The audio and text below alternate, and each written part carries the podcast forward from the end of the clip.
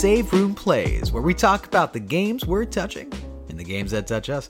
Name's Kevin. And my name's Daniel. Hello, Daniel. Hey, Kevin, how you doing? What number is this? It doesn't matter. These aren't matter. numbered in a in a similar fashion to the the news episodes. Gotcha. They're not even uploaded. This is for us. Yeah, this is more just this like hang out.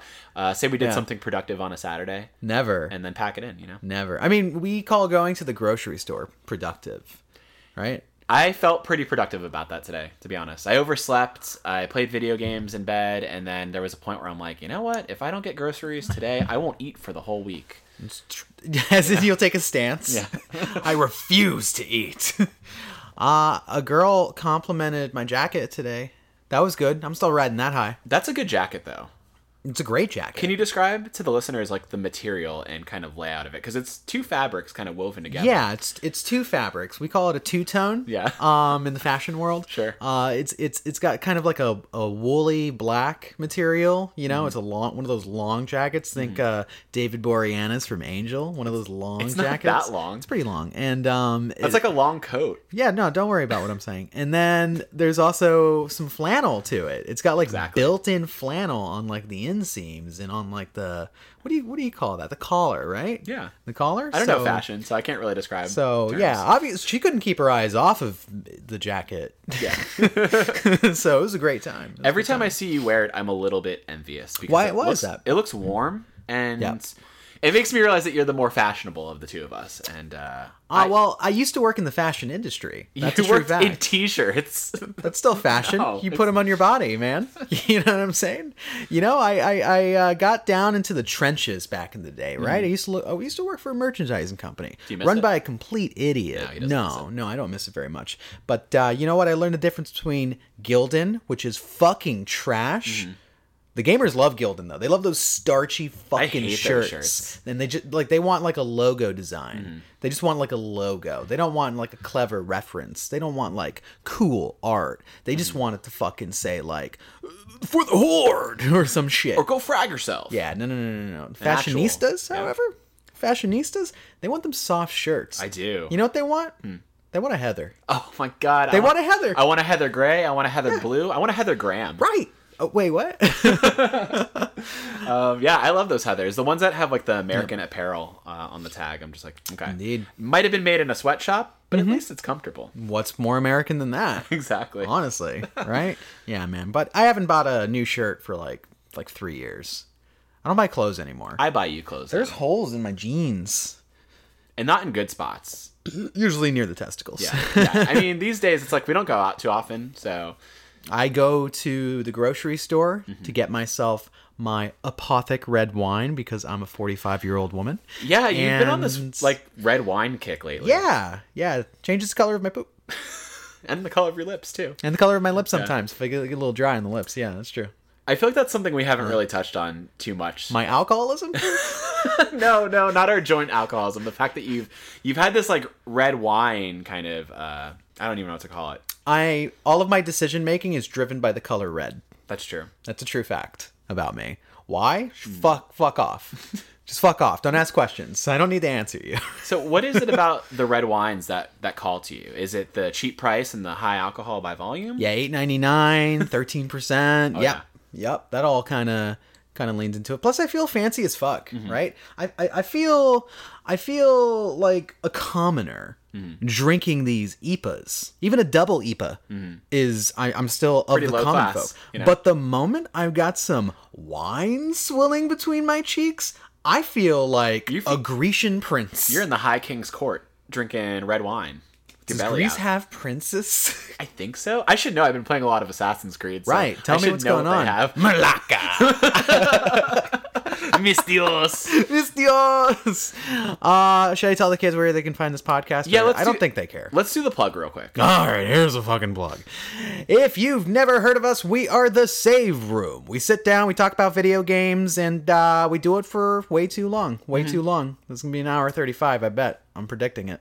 I'm predicting. I it. think it's gonna push like almost two hours. Almost two- Why? I'm gonna get you- so many texts from people, my uncle specifically, who's just gonna be like, too long, one off the rails, reel it mm-hmm. in next time. Mm-hmm. Okay. You can listen to it in chunks. This is part one, David. you can find us on soundcloud.com slash the save room show or Spotify, iTunes, Stitcher, Google Play, and RSS feeds across Mm. the universe or the RE. Ver- no, I don't. No. We don't talk we're about that talk yet. about. No, we're not. No, we're not. uh, oh, also, if you want to catch us on Twitch, because we like, I, well, I stream You a stream. bunch. You I stream stream a, shit ton. Yeah. You can find me at twitch.tv slash the red herb. I told you, red drives my decision making. Mm-hmm. It's true. And whenever we can um, get the rights, the licensing backed, because because uh fucking what, what do they call them? Wizards Wizards of the Coast. Wizards of the they Coast. sued you for Dungeons and did. Daniels. They yeah, did. yeah. It's a nasty dispute. Yeah, that, them dispute. Critical Role kind of came together to just kind of like tear my walls down. And I'm just like, you know what? I came up with it. I thought it was clever. And they're like, you don't even play Dungeons and Dragons. Matthew Mercer has I- no mercy. And I said once Yeah. to them, I have played Dungeons and Dragons Right. thanks to a friend. you got fifth edition over here. I got fifth edition. I keep on point. Is it still there? It's not there anymore. Okay. It's one of my drawers. All right. Yeah, he's got. He, he, he's a fucking. He he deserves it. Exactly. Deserves it. Um, and if you wanted to follow us on Twitter, you can find us over Save Room at Save Room Show. I beat you. You did. I beat you to it. I bet I didn't see that coming. Yeah. well, before we get into thy theme of this episode, because we wanted to talk about the backlog. Yeah, this was something we kind of planned as well, it was going to happen the same day we did our Game of the Year podcast, where we're like, Mm-hmm. oh, we're going to have, you know, a major chunk where we just talk about our Game of the Years. Cool. It'll be quick, right? An hour. no. And we were supposed to do our backlog kind of in that episode, and then we just couldn't because we're too, I don't know, indulgent. Yeah. And we decided, yeah, we'll do Yes. it later. And then later became later, and then later became a month. So yeah, this is going to be kind of like our, what, fourth backlog deep dive, another kickback. Well, we usually just talk about like, oh, it's backlog season. Let me Yeah. talk about games that didn't come out four four minutes ago. Mm-hmm. But this time, I think we're trying to get to the root of what is a backlog and, Mm-hmm. why is how backlog? does it improve you as a person. I, okay, so as long as we answer those two questions, which I don't know that I'll remember by the end of the episode. Okay. Because we're actually this is a kickback. We're drinking right now. What is it? What does it do to you? Yeah. What is it? What does it do to you? Yeah. Okay. Yeah. How does it make you feel? Yeah, well, I mean that's like what does it do to you, Okay. right? That's a whole That's umbrella. Yeah, true. yeah, no, it's fine. Does it possess You you? can change it. How does it make you feel? Okay. Okay. Okay. Or like what it what is the essence of a backlog? Because I feel like it, you know, boilerplate. It is like you know that time where it's like a lull of releases and we're just Hmm. playing whatever we feel like. But I feel like different people are driven through their backlogs in various ways, right? For different reasons. different reasons. Yeah, I feel like us, we're very much like we're mood gamers. That's what I want. That's see. That's the heart. There it is. That's the fucking heart Fucking of this episode. it. I want to get to what makes you go back to certain games or try certain games in these Mm. Backlog seasons. Right. That's what I want to figure out. we'll get there. But before that, There's a little bit of gamer news. tell me about it. Um, and the thing is, like, we kind of skipped out on a week or two where we probably could have had like a girthy amount of, of stuff to talk about because like a lot's kind of happened. Something we didn't even kind of plan to talk about um, is the fact that gamers learned about stocks. oh, that shit. GameStop. We know so little about stocks that I didn't want to like do a whole Yeah. deep divey episode on it just because I was like, I don't care that much. It sounds stupid, but the gist of that situation I'll let is you take this. Um, so there's these this thing called hedge funds. Google it. I can't explain it, but apparently all they do is like they day trade, they flip around money left and right. And one thing that they like to do is called short selling, when they look at a stock and its value and say to themselves, "This company's gonna fucking tank." What I'm gonna do is borrow these stocks from a company for a fee, and then I'm gonna wait. Well, I'm gonna sell them off to make some money, but I'm mm. gonna wait for this the stocks to depreciate, then buy back the same amount, and to the borrower just be like, oh, here, here you go, here's your stocks backs, here's the ten that I took at a depreciated value because they made a nice little net profit. Mm-hmm. Do it all the fucking time. Well, the common man. Specifically, Reddit figured out how to do this as well, or always knew about it, mm-hmm. and said, Well, we don't want this to happen. GameStop was the target in this instance from hedge funds because they're like, oh yeah, this company's gonna fucking tank, which I agree, yes. And how about we buy up a bunch of stock and we just hold on to it and then we make sure that the it, you know the value appreciates hmm. fucking over all these hedge funds making them lose money. They made one of these hedge funds lose like 76 million like overnight. It's crazy. it's really great. To the point where like hedge funds have Wall Street and the government rethinking, and actually Robinhood, the app of like how certain we're not sponsored by Robinhood. companies can be like kind of manipulated in similar way to where like they're like, oh, okay, so what was it, AMC, GameStop, and a few other things. a bunch like- of really like not great looking stocks were yeah the targets here. yeah, they're like, uh, you can't trade on these right now. Yeah, they, they, they you can't trade them right now. You can't because you can't affect the market. Was they're basically saying, and it's like, oh, wait a second. So at a high level, it's just a situation of the fat cats on Wall Street got mad that the poors figured out how to play their game in mass, and that's it. And now, like, we're probably going to see some sort of changes or regulation occur here. But hmm. I like that there's a lack of sympathy from certain political figures, including AOC. of course. AOC just like, well, fuck you. Yeah. Basically to these hedge funds. Yeah, you got found out, man. It's it's one of those things too where it's like it's okay when they're the ones benefiting and manipulating and kind of gearing the system towards themselves to kind of like make all that money, but then when the common person, the pores. Eh, the poors in uh, mass decides to do it, then it's not allowed. It's right? not allowed. Oh no, you can you can make money, but don't make our money. you mm-hmm. know. Mm-hmm. Yeah, exactly. Like, oh no, no, no, no, we get to take advantage of you, but the moment that you have an advantage, well, that's just unfair. It's like one of those like uh like you're saying the quiet part the quiet part out loud, but you're like, well, it's unfair because you're affecting the status quo where we continue to take advantage of you. Mm-hmm. Yeah, fuck that. I love that we get to learn all of these things at once together. Like nobody knew anything about stocks before this event happened. And it was like the funniest thing though, it's not about GameStop No. at all. They're just collateral damage, if that, in this story. So that's Yeah, it could have been any other company that seriously. this was about. Um, it's actually funny that it's about GameStop. Yeah. having like you know both of us we've worked there. I've worked there, yeah. I think in a in a kind of um, in a way, I don't know that we're rooting for its downfall, but like maybe a little bit. um, I'm in. I'm impartial. Um, I don't like GameStop. I don't care if they fall apart. Mm-hmm. Basically, I know there's a lot of people out there like that are depending on this company, you know, for their day to day. But sure. you know, you you can only give so much sympathy to a corporation, right? Mm-hmm. Sometimes you just got to watch poor systems fall. And GameStop has always been a poorly managed company. Yeah, So I think that's like- what it comes down to. Yeah, it's poor management from the top and local. I mean, local managers at the storefront, like they try and do their best, but it's like they're always getting kind of pressure from up top to do certain things, schedule people for like you know four hours a week, and call that a good week. you know? call it a good week and treat them like car car salesmen in the Mm-hmm. meantime without the commission. Yeah, totally fucked up. Fucked up company and deserves what's coming to it. Yeah. basically. I do like the kind of uh. Allusion to like the how the stocks have been working for for this entire GameStop situation, where some people are like, "Oh, I guess you've never heard of like GameStop's trade in value," you know, where, where it's like you buy a thing, it's super expensive, and then you go to tur- trade it back in like a day later, and it's only worth half the price, and it's like, well, yeah, that's uh, their entire model. That is indeed their entire model, and it's a model that cuts out publishers, and publishers has never been uh, Mm. kindly on that notion, right? Remember, Mm. remember a couple years back we saw like companies like EA doing all sorts of nasty shit, going like, "Well, you need to buy our copy new to get the online pass for these fucking NBA 2K games." Mm-hmm. And so you won't be able to play online if you get a used copy unless you give us ten dollars. So Yep. they're just like trying to trying to basically offset whatever losses that they figured GameStop was affecting Mm-hmm. them. So they have publishers like outright be like, "Oh, you're you're affecting our bottom line." Like they're just probably vultures circling right now, just waiting, right? But then again, with digital distribution, I don't know how relevant GameStop is to their business models models anymore, right? Probably not. And with the fucking pandemic, Yeah, you know, it's, yeah, Yeah, it's one of those things too where it's like I feel like GameStop was on its way out for the longest time, but then you know, the shift the past year or so with all digital Yeah. gaming and the fact that the pandemic has basically kind of killed and, and shelved a lot of retailers and Yeah. And businesses. It's like, oh, I mean, we've kind of did a soft transition into like kind of what the new world is going to be for purchasing, right? right.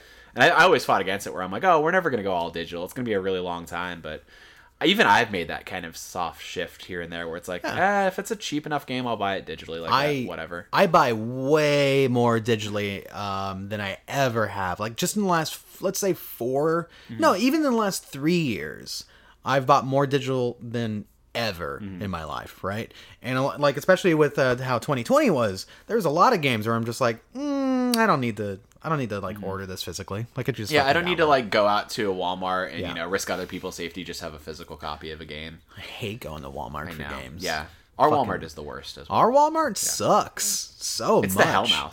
I hope it is the Hellmouth. Bad things happen in this town because of that Walmart. We should write that story. Mm-hmm. We should. yeah, fucking Walmart in the void. Oh, that's a good one. A I good mean, one, we have right? another story we have to write first. What's that? Uh, the story about uh, father and son that we were talking about yesterday on our walk. I don't understand. we Oh, the sun sundown. yeah, sun, Sundown. We we have to find your father, but we fi- we figured out that he has a prophecy where he's got to kill his his estranged sons. Yeah, because of a prophecy. But his sons get wind of a prophecy where they have to kill the father. Mm-hmm. Right? Like they know like yeah, somebody's playing prophecy games with you guys. Sundown. It's going to be a thing. Yeah, this is real. Um, to kind of get back on track, uh, another quick I wanna talk about this. that happened this week that I thought was really funny is that Capcom Yep. came forth and acknowledged everybody's horny thirst for the tall vampire lady. they did nine nine feet three inches. they gave her an actual height. Well, she's nine foot six inches. In oh, heels six with in hat. heels. Gotcha, gotcha. The heels and the hat give a give a boost. Okay, Uh, okay. Some of my favorite things though about this is like, you know, just Twitter fan art communities kind of dissecting what gives her the height, right? Some people are like, oh, she's probably actually that tall. Uh, some people think it's like two like normal sized people stacked together, kind of like trench coat style. One person, like they did kind of like a four panel of like what could be giving the height, and she's like, okay, I like to think that maybe like the top five feet is normal person, but maybe the bottom four feet six inches is just rotten meat. no, Yeah. that's terrible. Yeah. God, Capcom must be delighted right now that they're such a such a f- focus because of you know strictly horniness. oh, they're so happy about it. I didn't know that many people wanted to be like crushed by a tall lady. I mean, I talked about it last week, or not last week. I talked about it on our last. talk about it every day. Yeah, every day. That whether we say it or not, we want to be stepped on and demolished by something taller than us. Usually, a tall vampire lady. You know, Oh, is what it is. I don't know if I've ever had this urge Well, before. Wait until May. When Wait until May. Evil Village comes out. May seventh, you will want to be crushed. Um, also coming this May. yeah, There's it's gonna new, be May. Yeah, I like that. What's up? Uh, Mass Effect Legendary Mass Edition. Effect: The Legendary Edition. Ah, dude, I'm so fucking horny. Yeah? I'm gonna gather all the aliens and I'm just gonna motorboat them. Fuck them in an God. alien Saturnalia. I actually wish I was more excited. I know Yeah, there's like I'm, I'm kind of the same. a wall of excitement on this game, and I get it. People are really jazzed about Mass Effect, but I feel, I think time is gonna. It, it's a lot of like nostalgia hitting with this, and it's weird to say because comparatively, Mass Effect's not a very old game or series, but No, I mean, what first one came out what like 2000, more than ten years ago. was it? 2008, 2009? Yeah, some thereabouts, thereabouts. So like, it's it's getting it's getting up there in age, and I, I just want to say this about Mass Effect. Mm-hmm. I don't think it ever had good choices, right? I I think In terms of like the Renegade. Paragon yeah, stuff? the Okay. Paragon Renegade stuff because it's always an example of like, well, that just doesn't even feasibly fit with the plot. What you want me to do? It's always like, Shepard, are you gonna save this orphanage or are you gonna set it on fire? And it's like, what the? F- no, I, I guess I'm gonna save it. It seems kind of out of character to Yeah. run in and fucking murder all these kids, isn't it? Yeah, that's more of like the the extreme binary that like a Bethesda Fallout game would do. Yeah, it, it's it. Yeah, that's that's my problem with that series. But uh, 2007 is when the first 2007. one came out. Gotcha. 2009 is when Mass Effect 2 came out. Okay, so. gotcha.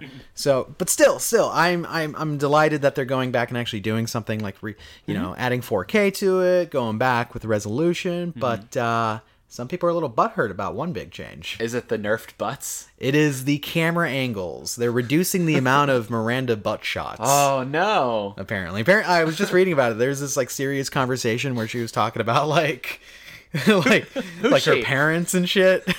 Um, Oh, Miranda. Miranda, Miranda, yeah. yeah, yeah, They're talking about, and like the entire conversation just focuses on her ass, her well sculpted ass. Yeah. Yeah. I feel like that happened a lot in those games where it's like there's a really pressing or serious heartfelt conversation going on, and then the camera just pans to something and stays there, locked there.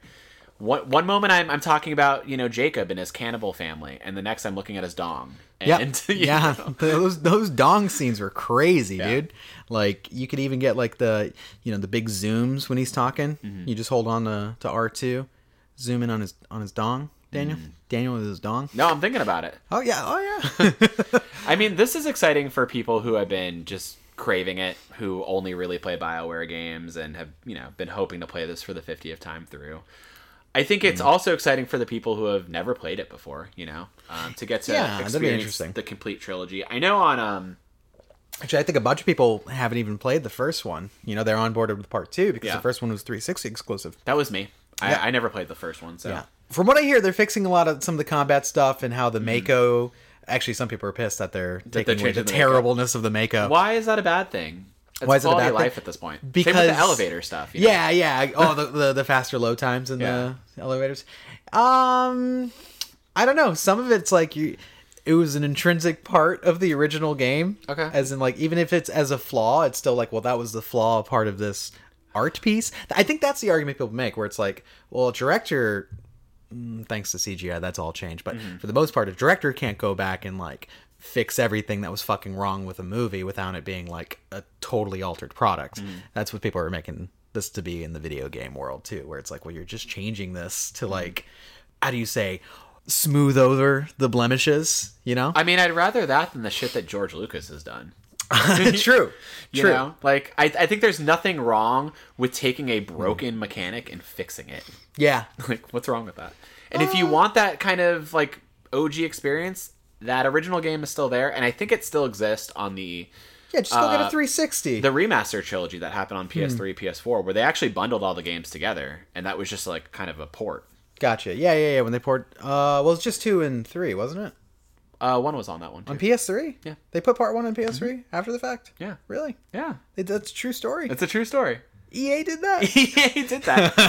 the company that doesn't do anything for anyone. I It's actually interesting to see them give love to this. I know. To be honest. I know. Well, I mean, probably because uh, BioWare's name's been dragged through the mud in recent years, and. Sure. Mass Effect's name has been dragged with it too, right? Mm-hmm. Andromeda is a fucking slam dance meme at this point. Yeah, but do you think like a, a Hmm. upresed 4K all in remaster situation is gonna like be the thing that redeems Bioware in the public? I mean, it's cool.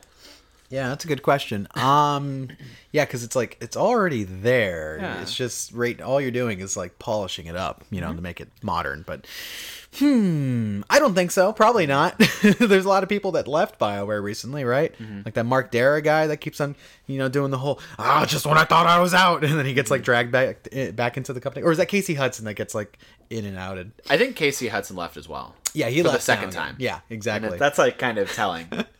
I maybe I don't know. I don't know. They they say they're working on a new Mass Effect. We'll see what that means. yeah, that was teased. When was that? Game was Awards. that Game Awards? Game Awards. Uh, gaming's boyfriend Geoff Keighley had it at his Game Awards. Yeah, yeah, yeah. Interesting. So why aren't you, why aren't you super excited about replaying? Emmy? I mean, it should be an exciting prospect, right? You know, Mm-hmm. up-res graphics. I actually think like when I do play it, I'm gonna go and do the FemShep route because they're actually giving that full detail and care across like all the games now, um, and kind of leaning into that a bit. Um, and all the content's there, like 40 DLCs, so much game. Mm-hmm. Uh, I think there's actually one DLC that's not included. Oh, it was useless. Yeah, it was due to like corrupted data or something. Uh, they couldn't find it. they legit couldn't find Actually- the source code. Let me look real quick. It's Pinnacle. It's Pinnacle. Yeah, DLC. you're right, you're right, yeah, Pinnacle. um, and it's not super essential. It just gives you like access to some weapons Mm-hmm. and other shit. It does nothing to the story. Pinnacle Station. That's what it was. Yeah. Um, so why am I not excited for it? Uh, Yeah. I think it's just because I played those games and I don't think I'm going to make any different decisions. I Mm-hmm. mean, maybe I'll make the one decision that keeps my love Tali alive for the for the first time. Oh, I kept her alive. I don't know how you I, did that. I, it was an accidental uh, choice where I sided with the Geth because I love Legion and it led to Tali's unfortunate suicide. Yeah. I fucked up. Yeah, you I did. I, I wrote a pretty deep blog post about that back in the day when I used to blog.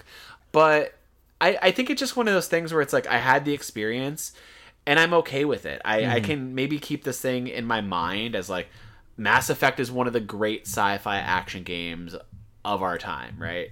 I just don't have like a super high drive to play through it all again because it's a lot of content too. Hmm. Like that's over like a hundred hours and playing those games back to back to back. You know, that's like, Yeah, probably going to be like a month to two months of my backlog just doing the thing again. And there's nothing wrong with that. I think I just I'm gonna have to really want to commit to it because I know I'm gonna want to see them all through.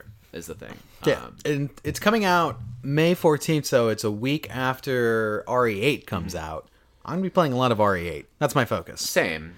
It's also asking me like, hey, why don't you want to like replay Fallout Three or Fallout Four? And it's just Because like, they're old, Well- and I did that. yeah, exactly. The th- the second part, I did that. I'll Like, say I- they're old. I already did the thing. Old and, games like, are bad. I think I just maybe maybe I want to experience the story again and those character interactions because like there's some great stuff in those games. Hmm. Like some of the greatest like character interactions and like high stakes story moments. Like the second game, you're on a fucking suicide mission for 30 hours and it's so cool, so driven. you fight a giant Terminator. yeah, It's awesome. It's amazing. Part two's awesome. And, like there's so much of that that I, I would like to relive as well, but it's like it's just a huge endeavor, and maybe I'm just overwhelmed Yeah. by the thought of it. I'm I'm kind of in a similar boat where I'm just like, ooh, that sounds really exhaustive, and I know that if I start the journey, I'm gonna want to like finish it through.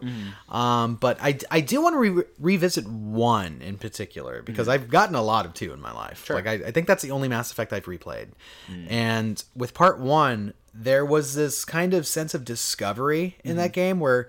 Unlike part two, which is like the Reapers are fucking coming, we gotta go Shepard our children are gonna die in space. It's like hmm. there's this urgency immediately put on top of you from two and 3 that isn't in one. One, you don't know what's going on. You're like it's all new to you. You don't even figure out what the Reapers are until the ending of that game. So it's I want to go back to that where it feels like um what I wanted Mass Effect sequels outside of the trilogy to be, where it's just like discover this really cool universe with mm-hmm. crazy technology and all these aliens and cultures without this impending doom constantly driving the plot forward. It's it's more of like a Yeah. walking pace of a game. Where like Right. part two starts and like Shepard dies. You're Like, dead, it's- idiot. It's, fucking crazy. You blow up in space, you dumbass. yeah, and like I think it only gives you the walking pace of like doing like loyalty missions and side stuff because it's like you have to build up your crew and make them trust you enough to want to mm. die for you. You know. yeah.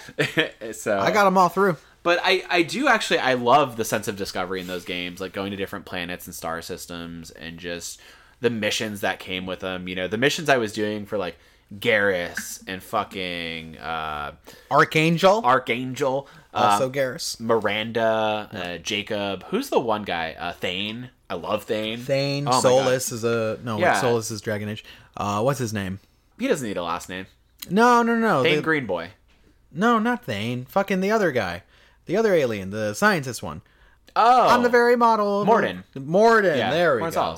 Yeah, love that guy. Yeah. that was a great guy. So I mean, we'll we'll get into it. I know we will. Yeah, yeah. We'll, we'll and, and my my kind of like disinterest isn't like a lack of love for the series because I do mm-hmm. love like those those games. They're very important and kind of I think have shaped a lot of how developers think of like kind of RPGs in terms of like choice driven decisions and like how to build a a larger than life experience where choices carry over from installment to installment. Right. Yeah, I think uh, the interconnectivity between those titles is is something that we just haven't seen in video games because it's like none of your choices in Fallout 3 carry over to 4, like that kind of Yeah. thing. It was very ambitious for its time and it's I I, I think we ol- still haven't seen that level of ambition in games since. I think the only games that do this, and I might be wrong, You're wrong. but Telltale's Walking Dead, oh. where I feel like there's a slight carryover from like your decisions from Yeah, game to game. that, that's there. Yeah. It's definitely there. It never ever felt like very impactful though, right? Mm-hmm. I always remember in Mass Effect, like there's an entire alien race, the Rachni, that you can say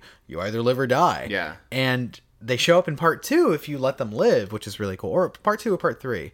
And it was super in- interesting, like re-encountering them and Mm-hmm. going like, "Oh, thank you, dude. Yeah, you saved our queen. Fuck yeah, man." And it's like, okay, shit, Mm-hmm. this feels like an actual universe. So I I, I want to see that again. That'd be cool to make Yeah. those choices. But yeah, what's the other news, doggy dog? Oh yeah, the last bit of news here before we get into our fucking backlog Royal Rumble. It's about Stadia. You remember Stadia, guys? Um, remind me, is that the Red Hot Chili Peppers album? Oh, Stadia Arcadia. right, That's the one you're thinking of. No, Fuck no, yeah! no. How's that double was- album doing? Still hits. Still hits. Yeah, no, Stadia was Google's big streaming uh, endeavor, and they also had the thought of, hey, we're gonna also have kind of in-house gaming studios. We're gonna get like people like Jade Raymond from Ubisoft over, and we're gonna have like this crazy premiere experience. Um, until this past week when they decided, hey, we're gonna actually shutter our two in-house gaming studios. Ah, the one in Montreal and the other one was what in California somewhere. Yes, yeah. Gotcha, gotcha. Yeah, and Jade Raymond is leaving Mm-hmm. uh, Google. All a surprise. So this apparently this shutter is going to impact 150 developers. Mm-hmm. That sucks. They're trying to like I think internally move those people around to like other parts of the company. Oh, okay. Yeah. Are you sure? Yeah, according to Kotaku. Can you fucking call somebody up? Uh, like, what are you doing? I don't people?" have Google Connects, but I got Stephen Totilo's article from Kotaku, Oh. where he says, and I quote: "Google will close its two game studios located in Montreal and Los Angeles. Neither had released any games yet. That closure will impact around 150 developers." One source familiar with Stadia operations said. The company says it will try to find those developers new roles at Google. And then, like you said, Jade Raymond, the veteran producer who helped build Assassin's Creed for Ubisoft and moved on to EA several years ago before leaving to run game creation at Stadia, is exiting the company. Um, Google is still going to operate kind of the gaming service and streaming service and, and still kind of do the model it has been doing before. But yeah, it's it's kind of just going to shutter the game studio. And I think there are still plans for first party games to come to the streaming service that might have been in the works, but nothing past that. I think there's going to be still like a focus on, hey, we're going to get second party and third party games to our platform. Cool. Sounds like it's going to be sunsetted within the fucking year. Yeah. um, here we got, uh, there's a quote from Stadia's head, Phil Harrison here. We see an Who's the arms? Who's Google- Google's dick? Google's head of Stadia operations, Phil Harrison, will focus on pursuing new partnerships. Quote, We see an opportunity, an important opportunity rather, to work with partners seeking a gaming solution all built on Stadia's advanced technical infrastructure and platform I'm tools. still stuck with the gaming problem. we believe this is the best, best path to building Stadia into a long term sustainable business that helps the industry. I see. Um, one of my favorite quotes here, it's kind of Yep. towards the bottom when it, it was from somebody who was kind of like internally working within the studio, where they said, by many accounts, Please help us. yeah, help. by by many accounts, Stadia runs games great, but as a game maker, Google appears to have packed it in. Said one source familiar with Stadia's first-party operations. "Quote: Google was a terrible place to make games. Imagine Amazon, but under resourced." End quote. So yeah, Oh no. it seems like oh no. I mean, didn't we kind of recently see the same thing with Amazon Game Studios, where they're kind of like abandoning that as well, where it's just like Mm, no, they're not abandoning it. No? It, uh, yeah, the the new CEO, um, what's his name? Something Jazzy, Mm-hmm. Jassy, Jazz Jones. Philip Jassy, Mm-hmm. Aaron Daz Jassy. Uh, anyway, he came, he came from AWS. Um, the new CEO saying we still have a commitment to video games. We still want to do that, basically. Okay. But um, I think you're referring to the Bloomberg article that Jason Schreier put Yeah, out that's what it saying that you know, interviewing all those people saying like, why hasn't Amazon Studios produced anything tangible? They've Hmm. canceled more games than they've released, and then um, unprecedentedly, they also released a game that they unreleased. That's what it is. I think that was Crucible. Gotcha. Yeah, yeah, yeah. So w- what it seems to me is that big tech, for some reason, despite their resources, mm-hmm. has an issue making video games, and I think part of that is to them a product is a product, mm-hmm. whereas in actuality. There's a very high bar in the video game industry. Uh, We're talking about projects that take years, and I don't mm-hmm. mean like, oh, you can get it within 18 months. I mean, it takes five years for some of these projects, and you have to throw 500 heads at it mm-hmm. to make these big, splashy experiences. And I think that's what Stadia and Amazon wanted to make, and mm-hmm. just didn't understand that, like, oh, this is this is not something that's gonna like take a thin staff and you know however many like 150 sounds like a small to me it's like okay 150 people can produce a medium sized game mm-hmm. right like a studio and i think it came down to an issue where google just got impatient like Yeah. what the fuck dude you didn't even give them a year to work on a game It's you're right. It, it takes a long time for these things to kind of come to fruition, and I feel like you had to have come into it with sort of an idea. It's it's one thing to have like an established hmm. studio working off established IP, and even then it's still going to take like three to five years sometimes to kind of turn out a game you know Yeah, It- absolutely. it's kind of kind of crazy to think like having actually just watched uh the raising kratos documentary Ah. and kind of seeing was a good one. how long it took for kind of god of war 2018 to come together and how much of it actually only really came together in like the last two years Yeah.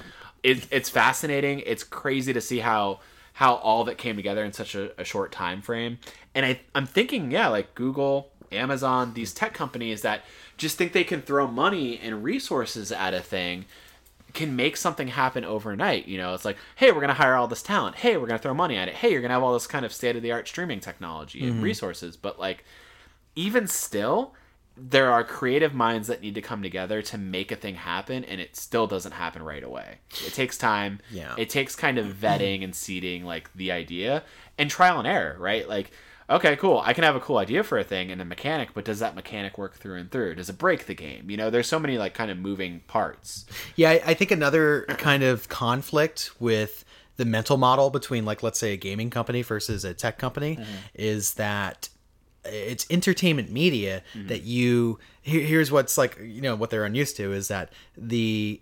Uh, how do you say creatives have to spearhead a project like Yeah. that because they're finding the fun in a project. They're trying to make it like, hey, this is a game first and foremost, instead of having this kind of like, oh well, product people are going to spearhead this and work on this in a mhm. very mechanical, data driven way, Yeah. which I think Google and Amazon both have that issue of like, yeah, you're never going to make anything that's fucking fun because all you're saying is just like, yeah, it's just XYZ, mm-hmm. you know, not instead of saying like, no, dude, this is our Halo, right? Like, as if that to them that means nothing, mm-hmm. right? So I think it was always kind of a mismatch with that. I think the best thing that they could have fucking done instead of just saying, hey, we're gonna we're gonna recruit super talented people from the gaming mm-hmm. industry, but then apply our Google way to it was to say we're just going to buy a studio that's already doing what they're doing, right? that would have been the best way to do it. it Honestly, Yeah. should have just done that. Find a good studio, dump some resources, maybe switch around some talent, and to go make us a fucking game. Mm-hmm. But then the waiting game is a problem. sure And I think the other thing that hurt was that Stadia wasn't a runaway success out of the door. No. So for them, they're just like, oh god, we probably we're losing a lot of money on this investment.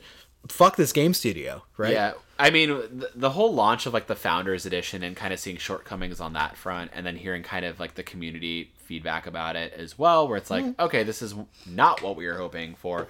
Yeah, it's cool to get to play things like wherever, wherever there's a Chrome browser, I can play a fucking Stadia game, and that's neat, right? But it's got to it's got to be more than that is the thing, and it's a bummer because like I I love video games, but it seems like it's just it's more coming from a, a point from these companies of like how can we tackle this market without understanding it first and hmm. just saying that we have another avenue of making money, right? It's it seems like it came less from a place of passion and more of just like we need to have our hands in everything. We want our version of this thing. Exactly. We we want our bite of the pie, essentially, right? Yeah, it's it's all bad faith getting into the gaming industry. Like, and I, I will always say that when a big tech company uh, tries to get- enter the fray, I'll be like, ah, yeah, you probably have the wrong idea behind this. Yeah. I think it's um, it was a painful, painful road for Microsoft to get into gaming. You know, a lot of people were very derisive of the Xbox project, you know, coming out of the gate and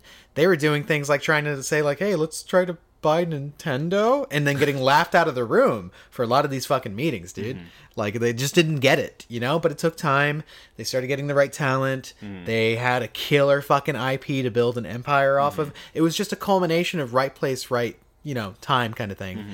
And gaming is like that, right? Like you're saying that it took fucking however many years to get God of War into shape and then it didn't really come together until like the end stretch. Mm. That's gaming, doggy dog. and that's something that big tech will just never want to like sign up for. Mm-hmm. They want to make a fucking formula for hit machines, basically. Mm-hmm. And when they can't do it, they go, fuck, let, oh, just destroy it all, right? yeah, they want their games to come together as fast as, as their tech does, and Yeah. it's just like it's different. You know, you're working with more mechanical industries versus a creative industry with a lot of moving parts. Right. And your design goal isn't to solve an everyday problem like involving toilet paper. Mm-hmm. No, you're trying to make engrossing media with stories. Yeah.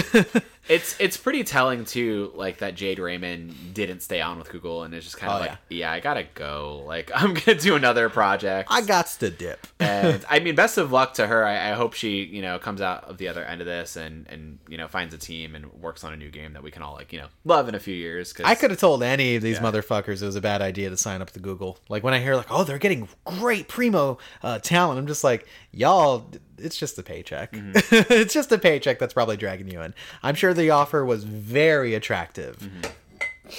Oh, wow.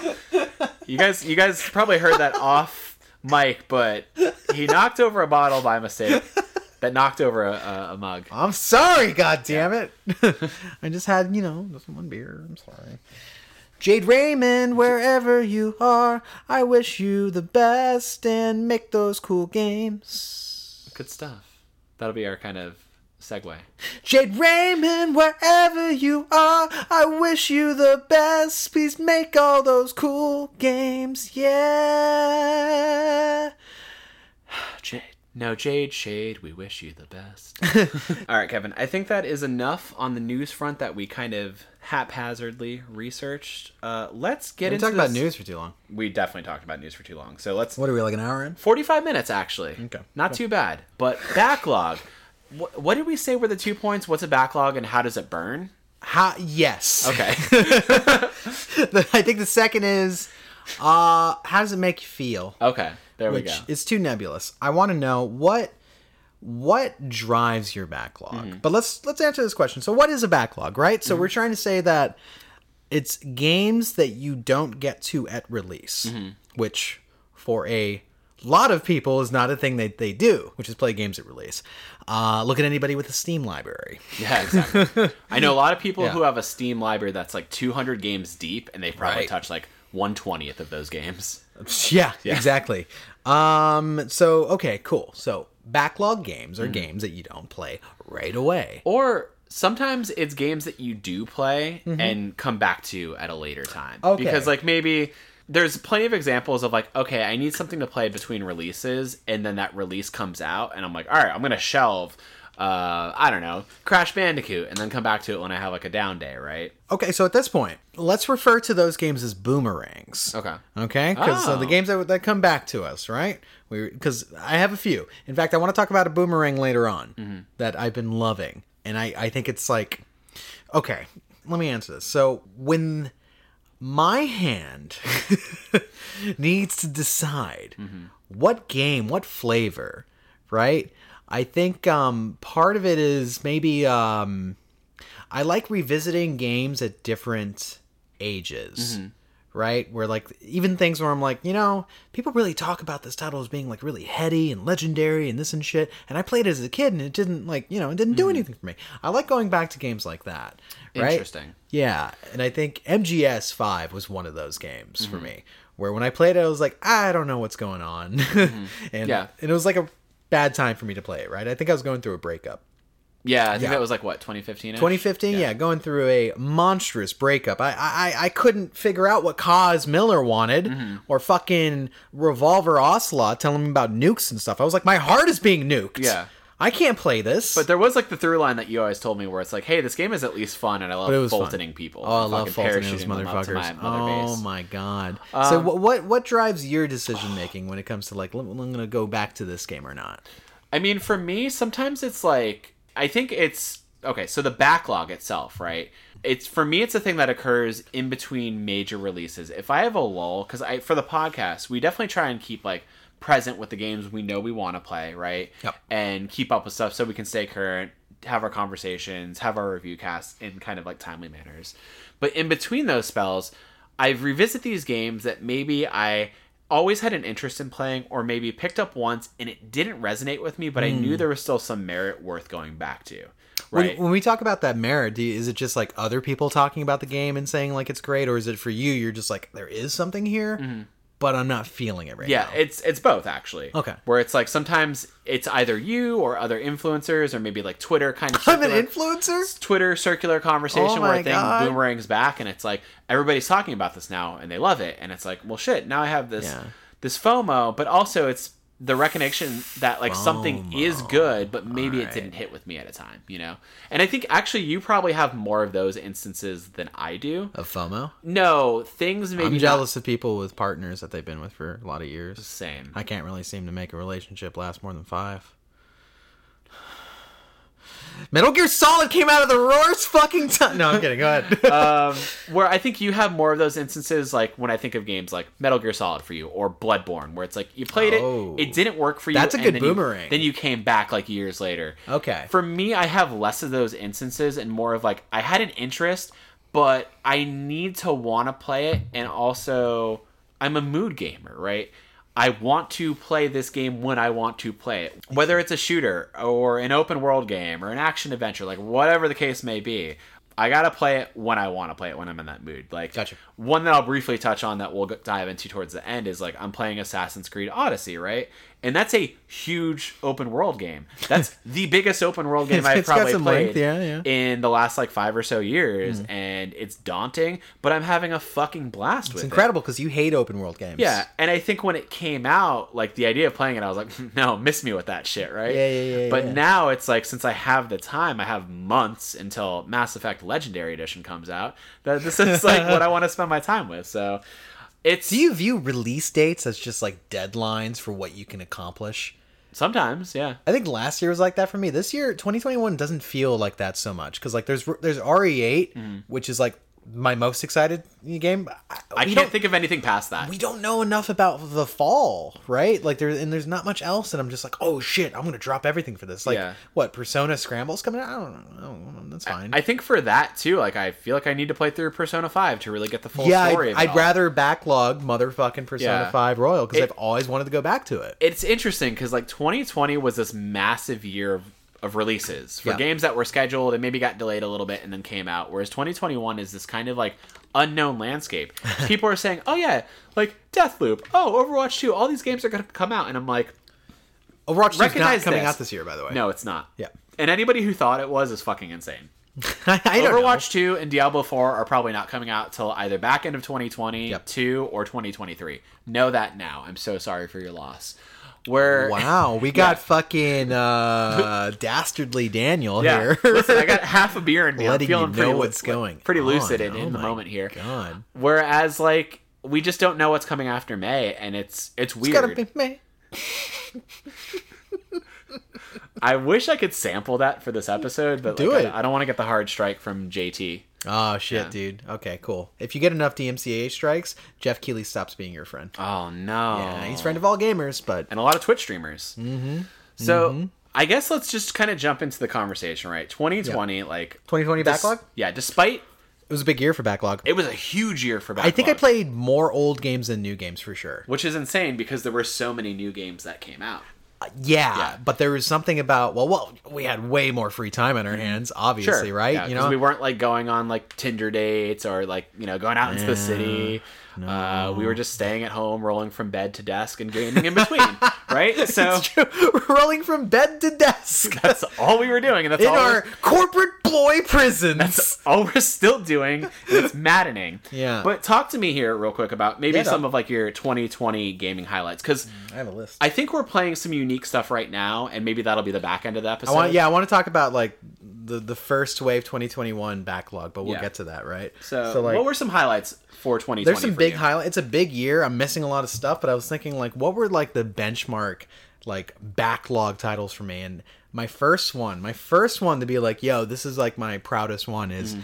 going back to Resident Evil remake, the one that they put on PS4 and Xbox One, Oh. and actually getting the fucking platinum in that game. Yeah, you rolled hard in that. Yeah, that's something that I said I, I would never do because I looked through the list and I was like, oh no, I gotta like grab all items. Uh-huh. I gotta fucking do like five different replays to like fight invisible mode enemies. Mm-hmm. Fucking go knife only, knife only. Oh god, I'm, I'm remembering all of the pain. That or like touching every corner of the maps. Yeah, yeah, yeah. It, it, it, there was a lot. Dude. You did so much work. I think you platinumed it on stream, right? And you got a love letter from. So if you beat the game on real survival mode, which uh-huh. um I love this actually. If you know anything about Resident Evil, like there's something called item boxes. Mm. And the item boxes are magic. Mm. so if you put an item in an item box, well, if you find another item box, regardless if it's like five rooms away or 10 rooms away, Mm-hmm. it'll have those same items. It's a shared inventory because video game. Yeah, of course.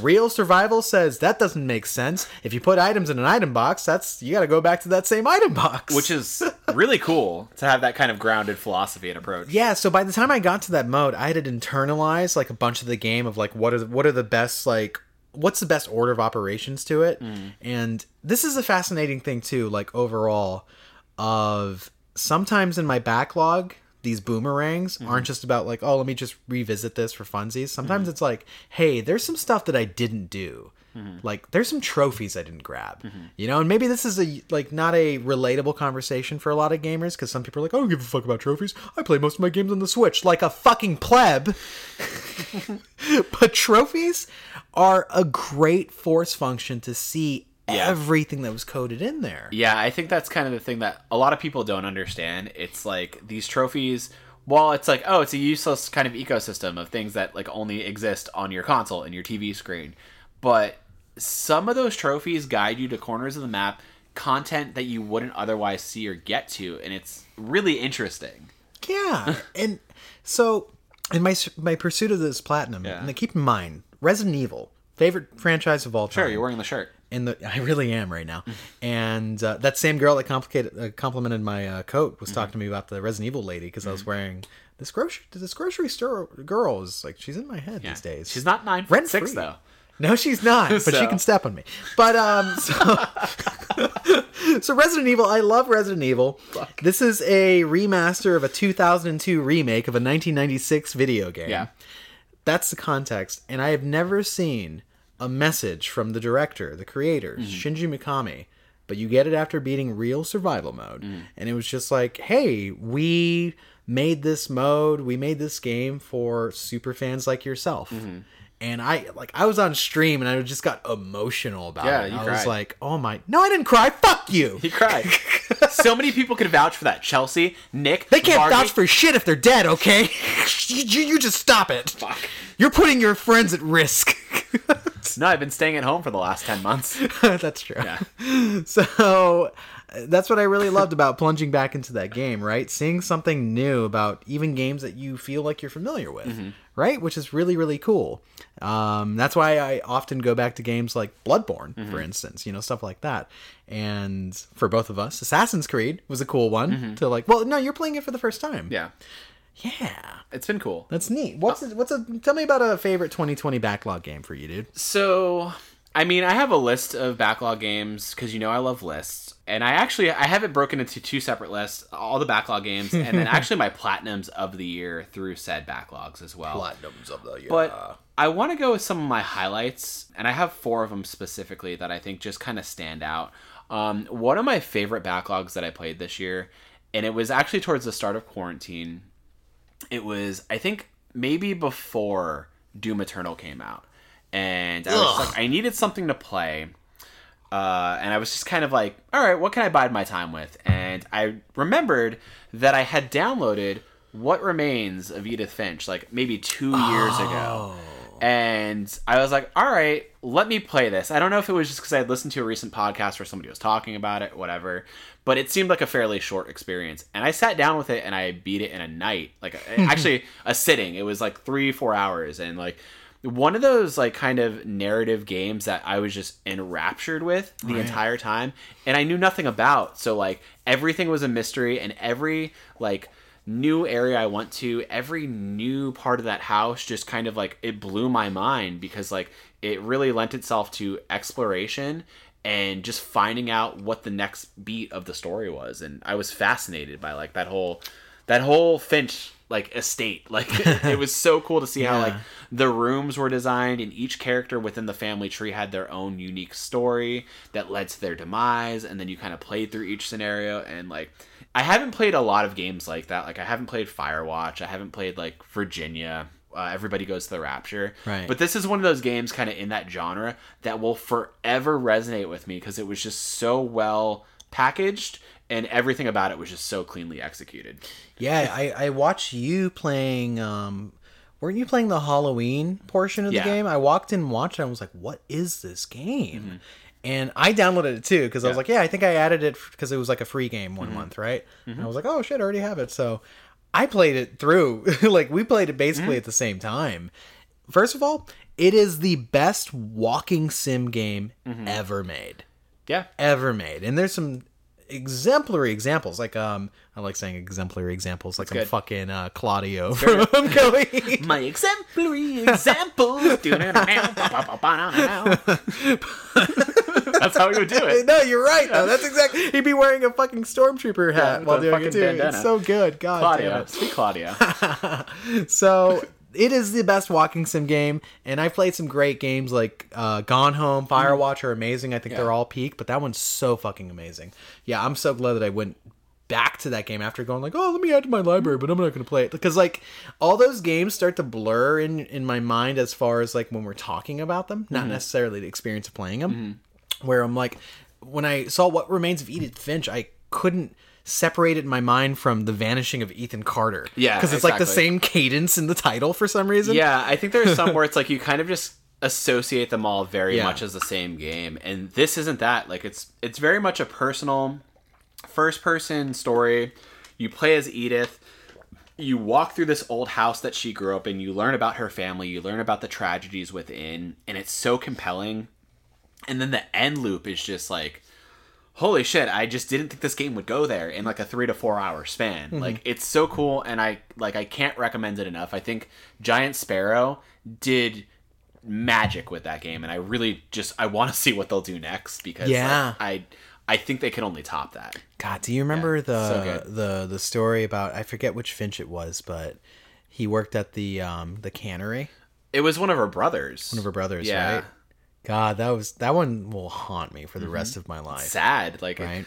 it, it, it's got humor. It's very bizarre at times. But it was also like kind of talking about this this dude's mental health. Yeah. Right? And like everything was like kind of an allegory in his head. Mm-hmm. And then like to figure out what's actually happening. I don't want to spoil it, but it's like fuck. It's one of the interesting gameplay segments too, where it makes you use both sticks in different ways. Where Yeah. you're doing a motion with like the left stick, and then the one you're doing with the right is completely opposite. It's so cool. Yeah, so weird, but so Yeah. like I've, I haven't done that in a game. That, Yeah. That's a very special one. That's like that's probably the top of like my backlog. Just because Yeah. like when I think about it, I'm just like few games have given me that first playthrough experience. And I don't think many will top it. yeah there's these gold mine games that it's just like for whatever reason like when it came out you just didn't get around to it right Mm-hmm. like there's still games that i want to go back to that i know that are good but i haven't like tacoma yeah. i want to go back to that one eventually but yeah it's it's so nice when you land on these fucking gold mines and go like Mm. yo dude what is this and it feels it it feels odd like a good game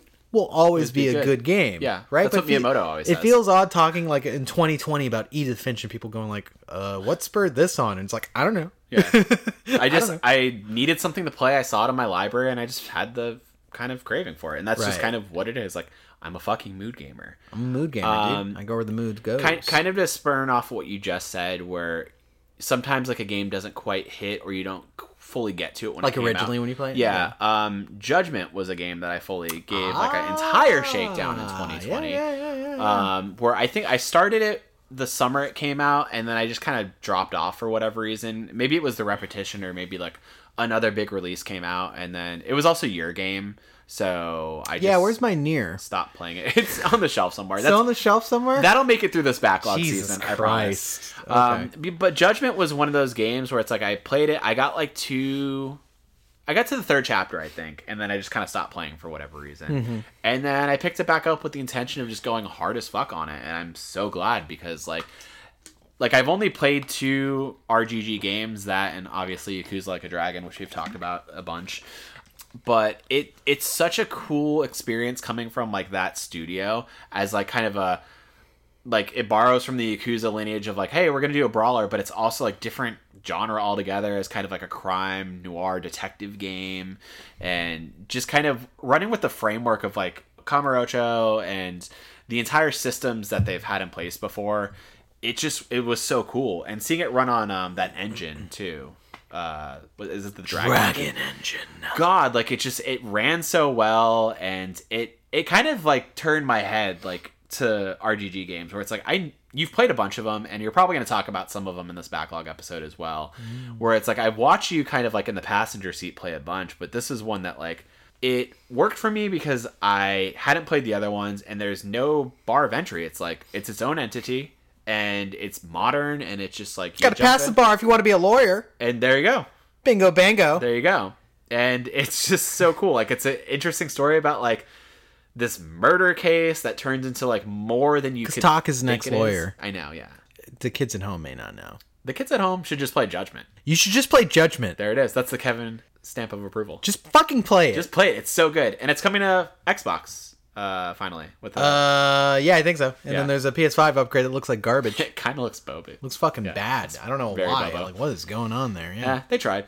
they did try. Yeah. But Judgment is one of those games where it's like I'm I'm glad I finally saw it through end to end because the middle to end story blew my mind with like that kind of like hey there's this Alzheimer's drug and the reason that kind of Tak got on his journey is like he I mean he just wants to know right? He has this curiosity as a detective and a lawyer and he's just motivated to kind of find out the truth of it all. And sometimes the truth like it hurts. Like some of the things he uncovers along the way is just Yeah. like it bites deep It's one of the most um, hard hitting plots out Yeah. of like the RGG games or Yakuza, right? Yeah. And I will say, Judgment is better than most Yakuza games. Mm-hmm. Like that just has to be understood, right? I know it's a spin off, but like it's anything but lesser. Yeah. Judgment's a very good game. it's so good and it's got Kaito and he looks good in that shirt Yeah, he's- you know i don't look shirt. good in any shirts like he does Mm, I agree. yeah Yeah. yeah You don't wear button ups very often.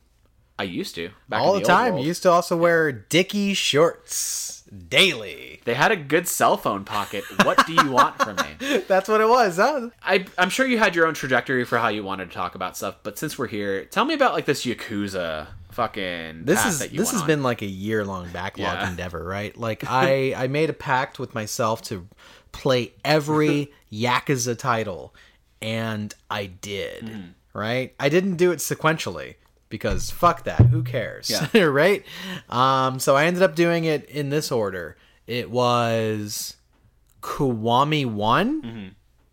It was, I think, part six. oh shit A, no, no, no. How it was is a little bit of part six because I was waiting for Kiwami 2 to come in the mail. And then I went back to Kiwami 2 after learning how it played, the Dragon Engine plays in 6.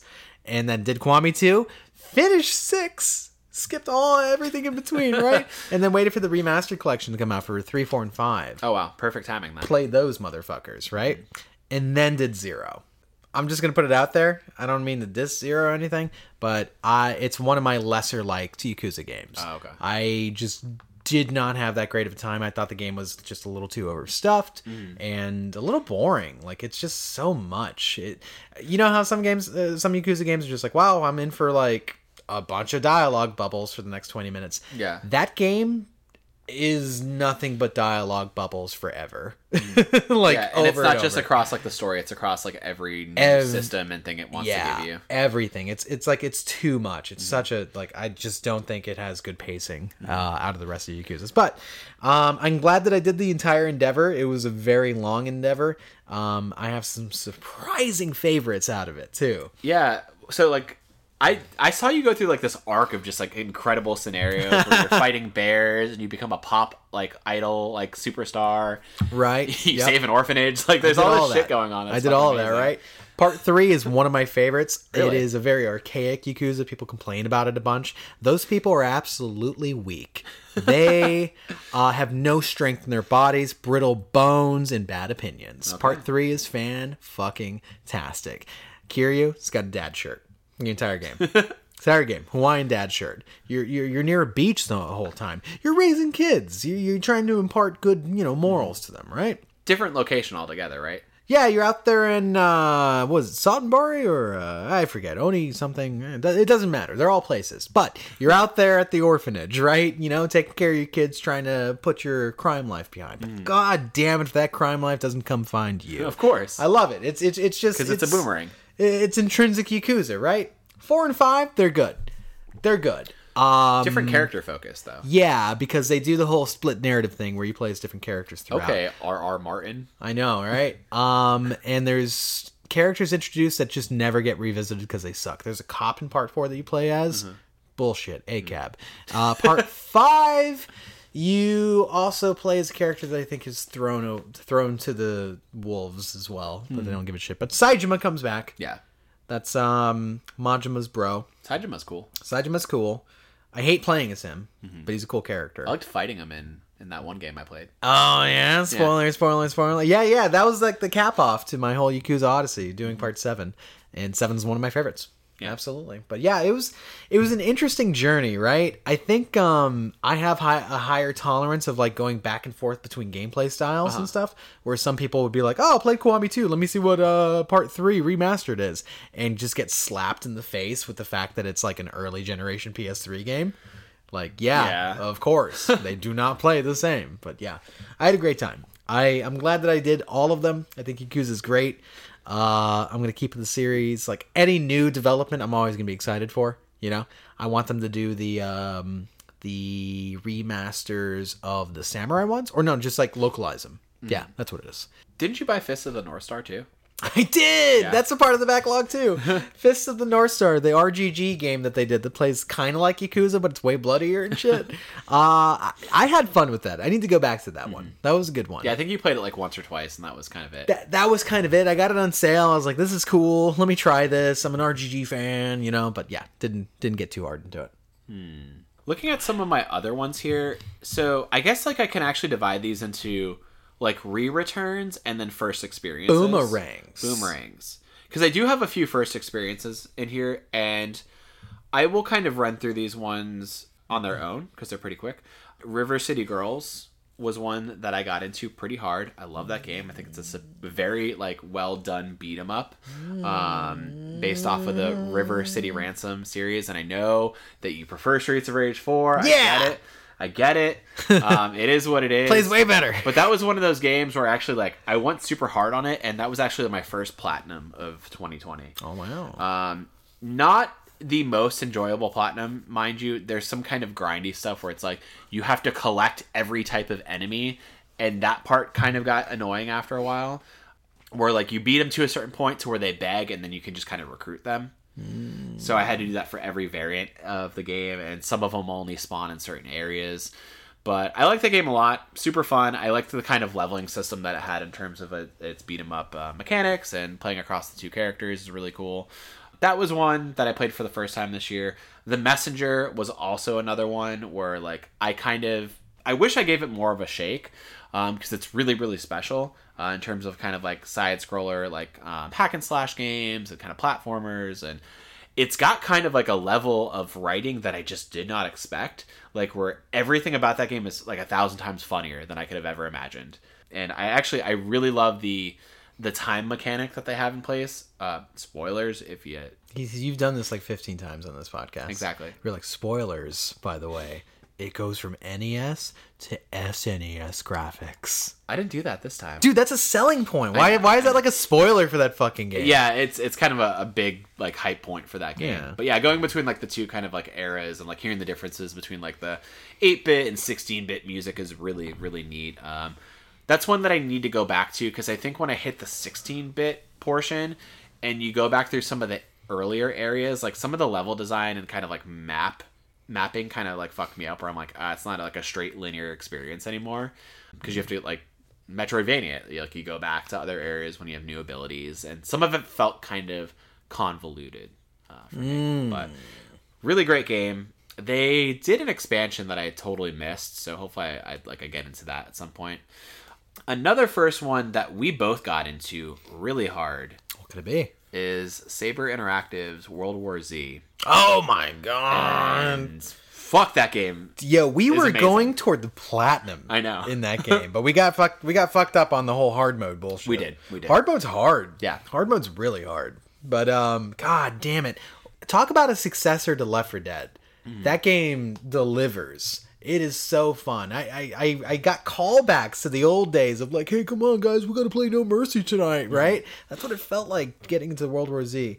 And the PvP wasn't bad either, actually. No, I it was got, actually I, got- really I good. got good a ha- I got kind of handy at the uh, PvP. Mm. I was like, "Fuck, I'm doing well and not getting annoyed." Because typically, I really don't like third person PvP. Mm. Like it just it just doesn't Well, end up well for me. it had kind of the interesting flavor of like, well, okay, the the loop of the game is like you're fighting against hordes of zombies, right? Uh-huh. And you would be doing normal PvP stuff like capturing like scraps to kind of like build for your base or do like kind of like capture the flag, like control point sort of stuff.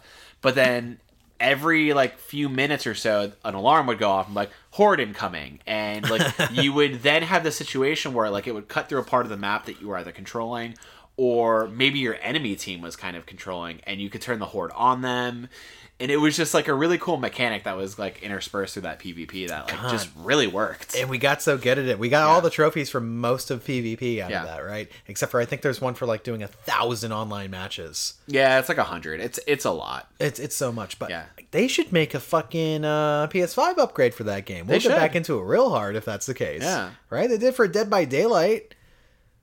Yeah I but say I think, derisively. I think dead by daylight had far more of a success story than uh, I don't care about facts and numbers, sir. But, I am excited that the Saber Interactive they're doing Evil Dead this year. Yeah. So I'm very very happy that we're getting uh, Evil Dead next gen. So Yeah, I don't even really know like what brought us to that game. I don't know if it was like World War Z. I think it was a sale. it was. I'm pretty sure it was like only like maybe fourteen ninety nine. Yeah, we still don't have Marseille, the new No, DLC, dude. don't. Fuck. We need to go back to World War because the season pass costs more than buying the game. It It, does, doesn't make it any actually- sense, dude. yeah, that one like it just kind of. I think it because when it came out, it was probably very like not super warmly received. But then I don't know why. Over time, people just started playing it. They're like, no, the gameplay is actually really great. Yeah. Like, it's it's got airtight uh, combat, honestly. Yeah. So yeah.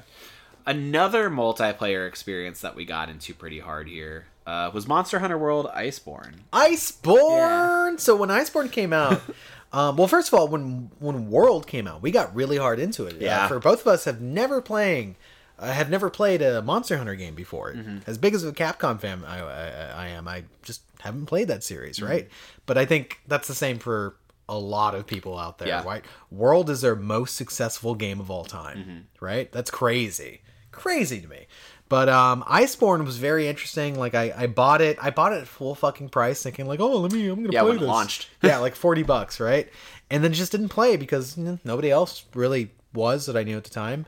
Um, I didn't think you grabbed Iceborne at that time, so yeah, No, I bought it like when we got into the backlog. right. So, but I'm glad that we went back because, well, it's just a very good multiplayer game. Mm-hmm. It's a good like, hey, I like games where it's like we all have a sole focus here, right? You know, unlike Call of Duty, for instance. Call of Duty is just like, oh, how you doing on the map there? Danny was like, I got shot in the face every time I spawn. It's like, But oh, I'm okay. respawning in five seconds, so I'll be back. I'll be back, right? This game was like, no, you I'm gonna be- teabag now. Kind of get like methodical. Like, do you have enough fucking potions? Are you okay? Do you need to go back to base camp? Mm-hmm. Hey, can you fucking smash this stupid idiot's horn? It's like it's so much fun. And I worked my, Oh my ass off This story. to get the Claire Redfield skin. Not just a costume, by the way, her skin from RE2, her voice, and everything. I fucking repeated the same fight Over and over. over and over. What was it? Vaal Hazak Probably. killed him over and over until I got enough stars badges to get my girl. And that's the only skin I'll ever use in Monster Hunter for the rest of time. Yeah, why would you need anything else? Exactly. But you did a bunch of the other ones. You did the Monster Hunter World the movie tie-in. I quest. did the Artemis DLC. I, we still haven't seen that fucking movie, No, dude. no, we won't. Um, when it comes to a streaming service, sure. Yeah. Like I'll watch it, right? I'm not paying for it. I'm so sorry. I'm so sorry, Capcom. You're not gonna get me on that one. But uh, that that quest wasn't bad actually. It was pretty fun. Jumping around as Milla Jovovich in a video game just felt right. My favorite thing was like every time you wore it, you had to plug it. As Yeah, you- I was like, "Hey, this is the Monster Hunter movie Artemis DLC armor. you guys should really check out that Monster Yeah. Hunter movie Artemis mission." it looks pretty badass. I'm kind of jealous. Um, but the I, the cool Very thing strong. about jumping into like Iceborne at that point too is like you had all these kind of like event quests that were still there to play. There's like the Final Fantasy content, like all these like various missions that like happen throughout like the the months and, and years of that game, and it's it's cool that it's just like all there. Um, and just all cleanly integrated, and then like the Iceborne missions itself are like really great. I mean, it's more of the same, really. Yeah. Where it's like, okay, cool. A monster's coming into our our realm and it's fucking up every other monster and we got to track it. But oh no, along the way we found this other crazy monster. I think it's laughable that Monster Hunter still tries to have a fucking story. yeah, like the story does not matter. There's in no story. Like you could just be like, you gotta hunt because it's fun. Yeah, it's like, okay, I'll do that. That's, yeah, that half that that game is like the the fun of hunting fucked up monsters. You know. Yeah, I don't, I don't understand that. Uh, Ninety percent of which are all wyverns, you know. Did you ever do the Witcher quest? By the I way, no. it's so stupid, but it's funny. It's straight up Geralt going, "Oh, what a what a weird world this is. Oh, let me sniff around. Oh, in my world, we would call you a Moglin." and it's like, what? What? what, Geralt? I wish it was um actually the Henry Cavill Geralt. He should be in a game. Put him in a game. That boy's sexy. That Put boy's him- sexy as fuck. Put him in the new Indiana Jones game. Cast him as Indiana Jones. Wow. Said it. Wow, Not gonna happen, but do it. Yo, dude, you what? Did you just say? MachineGames. Do you hear me? Did you just say perfection? I did. I did. Wow, he should be indie. I think it'd be He'd pretty be cool. so he's so buff though. Um, is he quippy enough? Is the thing. No, he's Yeah. not quippy enough, but he's so buff, and that's all that matters. This is a weird one. Can we consider Final Fantasy XIV a backlog situation? It's a continuous game. Yeah, but it was in our backlog for a lot of people. I suppose it was. We hey, it was a dalliance for us. I think I did a little bit more than you did, but uh, we both came to the same conclusion. that Maybe we don't like MMOs. Yeah, um, I think a lot of the systems that are present in MMOs don't work as well as console.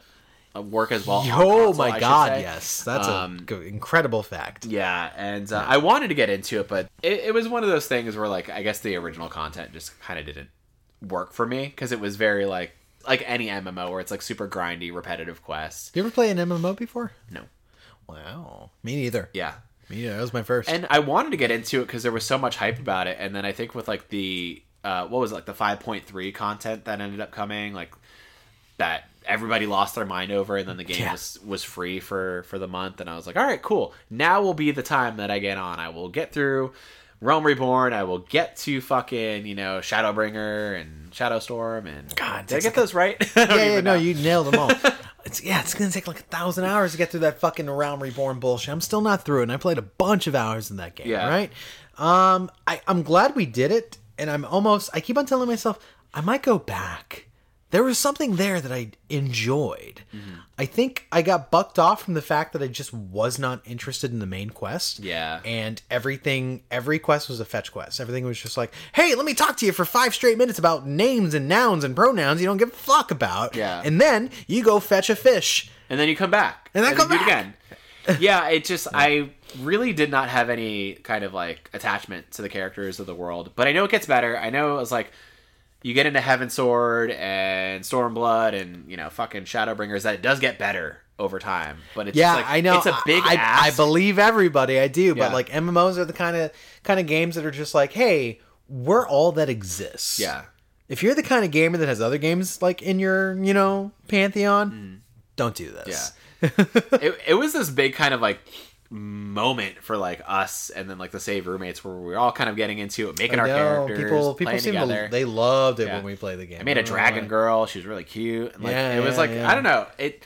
I wanted it to click, and I definitely have this FOMO where I see people. I see Chelsea, Still enjoying beer it. champion, Still like enjoying it, doing her thing, like being this fucking like amazing experience. And now that like that they just announced like Endwalker, Endwalker. where you go to the moon. Like I'm just like Go to the fucking this moon. all sounds so cool, but like it's just it doesn't play the way I want it. to, Yeah, I know. Like. I, I definitely for if you want me to get into an MMO, I need like Devil May Cry combat to make me want to play it forever, basically, right? Um, however, they did announce with Endwalker Mm-hmm. that there's going to be a PS5 version of the game coming out. Well, the beta is April. Uh-huh. I'm not sure when the full release for it. No charge. I think I might go back then. yeah, okay. I really want to see it with like better load times and stuff, and see if it just makes um some of that grind not seem as grindy. Because a lot of it was just like, oh, I gotta look at this map and I gotta load in this area and I gotta wait to load in this here, and everything was like very segmented because it literally was a PS3 game that eventually became a PS4 game. And when they kept on developing content, it was like, okay, well, we can fix all the things because we don't have the same limitations as PS3 where we had to load every fucking environment Yeah. you know, and segment it. So PS5 could break down all the borders. Maybe we'll you're, see. You're playing fucking Control on PS5 and you're doing instant loading Yeah, it's pretty insane. every time you use fast travel. What the fuck? not every time. Every single time, Daniel. No, just in Re- certain areas. Remedy Games. Yeah, it's it's one of those things too where you see the sections of that game where they were developed in that certain era where it's like, okay, these are definitely missions from like 2011, and then these are definitely modern like game mechanics and things. It's just Yeah. like you have to get through it all. And it's it's a lot, but from a lot of people's standpoint, it is like one of the best Final Fantasy stories. And Am I able to get you back in in some way? maybe I don't know. I think that I think the barrier of entry is the fact that we have to pay thirty bucks a month. Yeah, like I have to pay for a subscription on top of everything else, and I'm just like, I don't really know about all that. Yeah. Because I ran out my free trial, and I'm like, okay, cool. Well, I wasn't that interested anyway, so no big loss. yeah, you're like I'm done forever. Bye. I This, remember. I mean, this was a great year for Final Fantasy. Or 2020 was a great year for Final Fantasy games, where it's Right. like remake came out, and then like we kind of like went on these like separate like kind of paths of like I played seven on the Switch for the first time. Uh, that was a fun time. I I played eight in You 2020. played eight. I went back to Final Fantasy 10 and 10 2 on stream. Like those are really great moments. For like the- Um, no. for me, Yeah, yeah, Everybody loved it. I agree. Yeah, that's true. We These are all true things. you hated watching like kind of the annoying cutscenes. So fucking boring and so It's weird not and though. so it's shitty. so great. It's one of the best Final Fantasy stories, and people just like don't understand. Yes, I truly don't understand. Yeah, sure. Like the Cloister of Trials, kind of a slog. Sure. Yeah. Tidus, very annoying. Sure, it's very like kind of 2001, like kind of like dramatic anime tropes, but like it's so great. It's such a great Final Fantasy. okay. Yeah. Despite all these really bad things. And it has so many abs, Kevin. Like so many characters with ah, great abs. God damn it. Fucking amazing. I hey, I bought it. I bought it. Yeah. Maybe one day I'll go to it. Right? That'll be backlog game of the future. This is not the year. I don't feel Final Fantasy X. No, you're not gonna come I'm more likely to go back to 14 than 10. That's crazy. No, You- it's you not. crazy dog. No, it's not. There's like a like a number of other like backlog games on here. I don't know if you have anything else you want to like kind of call out and talk about. There's I there's a few horror games that I went back to just be like, hey, I'm in a horror mood. I think remember in October I was like, I'm gonna watch a horror movie every night. Yeah. and I, I did a really good job with that. By the way, I did great. I yeah, you can catch that video on our movies. YouTube. That's true. Yeah. Check it out at um. We don't have a URL, but just look up Save Numbers you'll and letters. numbers and letters, and whatever Google mandates. Anyway, um, Evil Within two. Oh wow, I got a big craving for that game because I was like, damn, dude, fucking uh, in 2020, Resident Evil 3 came out, and it didn't quite scratch the itch the same way RE2 did. Uh-huh. I loved it. I do love it to this day. I think that game could have been more. I think that's what I keep on thinking in my head. Whereas like RE2, I look at it and go, "You're exactly what you, you're exactly what you need to be. Yeah. You're good, baby boy." But then I look at RE3 and go like, ah, why can't you be like your brother? you know? But uh, Evil Within 2, I was just like, fuck. What a massive improvement over part one. It had been some years since I played it, and I said to myself, it's October. Let's go back into Evil Within 2. And I'm so glad that I did. Mm-hmm. God damn, what a good game. Yeah, that's one that I actually need to play. Um, but I don't want to play the first one for whatever No, reason. don't. You don't need to. Part two tells you everything you need to know. Things I- are weird. I watched you play like a lot of part two, and like the gameplay and like the monsters and things you encounter just seem like really trippy. And it's like a semi-open world Yeah. uh horror game and i'm like it's kind of what i've always wanted out of a resident evil game which is like yeah give me a closed circuit open world where i go back and forth and shit and that's what re2 kind of ended up being Yeah. to be honest it's just um maybe a little smaller in scale hey, right? maybe Village will be that kind of thing you're looking for. i'm hoping i'm hoping but there nothing beats like having that third person classic kind of Sure. kind of view fighting zombies and whatnot i need a code veronica remake that's what i need oh my god, Capcom, do it. but make it crazy. Then do Dino Crisis. Dino Crisis. Um, you also played the Amnesia games. I only played the third one. You also only played the third Amnesia. I can't say that's a backlog game. I played it as soon as it came out. okay, that's fair. There you go. Yeah, okay. Can't talk about it. Slash that one off. Slash that shit. Um, another one, kind of in the vein of horror, we played Dead Space together, which was we did part one. um, which is fun. I think that game, for as much as people hail it as the best, it isn't, and some of it kind of Part aged poorly. I don't know. we'll do part two soon. We'll do part two. Like I'm now I'm more keen on the idea. Yeah. Like Dead Space One, it being like it, it's dated now. I'm sorry. Yeah. It, it it just wasn't that as interesting as I thought it would be. Whereas like all of my good feelings about Dead Space come from part two. Yeah, because it, it kind of smooths out a lot of the mechanics and Yeah. I don't know, like quality of life stuff that you you miss when you go back to the first one. the sure. first one's great. Like it sets up the entire franchise and feel, and it's Yeah, like yeah. it's probably one of the best like over the shoulder third person horror games that like I can part think two of. cements it. But part two is better. Yeah. it just you know. But part of two's those better. I don't know to tell you. So I got maybe like a few more flybys on here that I just kind of want to talk about very briefly because I know we have games we're playing right now in a kind of another new backlog. Um, The new law. the new new. Uh, 2020 was it like I said earlier, kind of a year of re-return for me and wanting to be kind of a completionist. Where like there were a number of games I went back to with the intention of like platinuming, and I, I obviously didn't get through all of them because it's like I kind of bucked off for one reason or another. But like 2020 was the year of probably the most platinums I got in a year. I went back, I platinumed to Overwatch. You know, I fucking Yeah, that's cra- I forgot about that. I platinum Cuphead. I platinumed all these crazy games that like I never thought I would fucking like see through to that uh, extent, and I'm glad I did because it, was it was worth it for me, you know. Mm-hmm. And people looking at me and be like, "Holy shit, you crazy dog! You platinum fucking Overwatch and Cuphead? Like, who are you?" It's you know, it's actually a true fact. The more plats you got, Yeah, the the crazy more you are. pussies get wet. That's true. Um, and I tried to go and do that actually with Uncharted 2 and 4, where I was like, I kind of want to see these games all the way through. Here's but, the like, thing, dog. Naughty Dog trophy list suck. and like I can't it. fucking say They that enough. suck so much. Like they're the worst. They're Oh like, my oh, grab every God. collectible. Oh, beat the game on normal, hard. What's wrong hard. with them? Naughty Dog, write a good trophy list. It's like they remember in like the, the like the day before the Yeah. disc goes gold. Like, oh shit, we don't have any trophies. then they Well, just make bullshit. on that note, like I went back uh, six months later, like I when Last of Us Two came out, and when was that? June. Yeah. I was like, oh, maybe I could platinum this, but like it was such a heavy game to play like back to back, Yeah. especially like twenty to thirty hours at a time. I came back to it in December. It was like my last platinum of the year, and I was like, I'm gonna do it now. And like a lot of it, like seeing the story through again was amazing, but having to like touch every collectible, having to do everything, like it's just like I get it.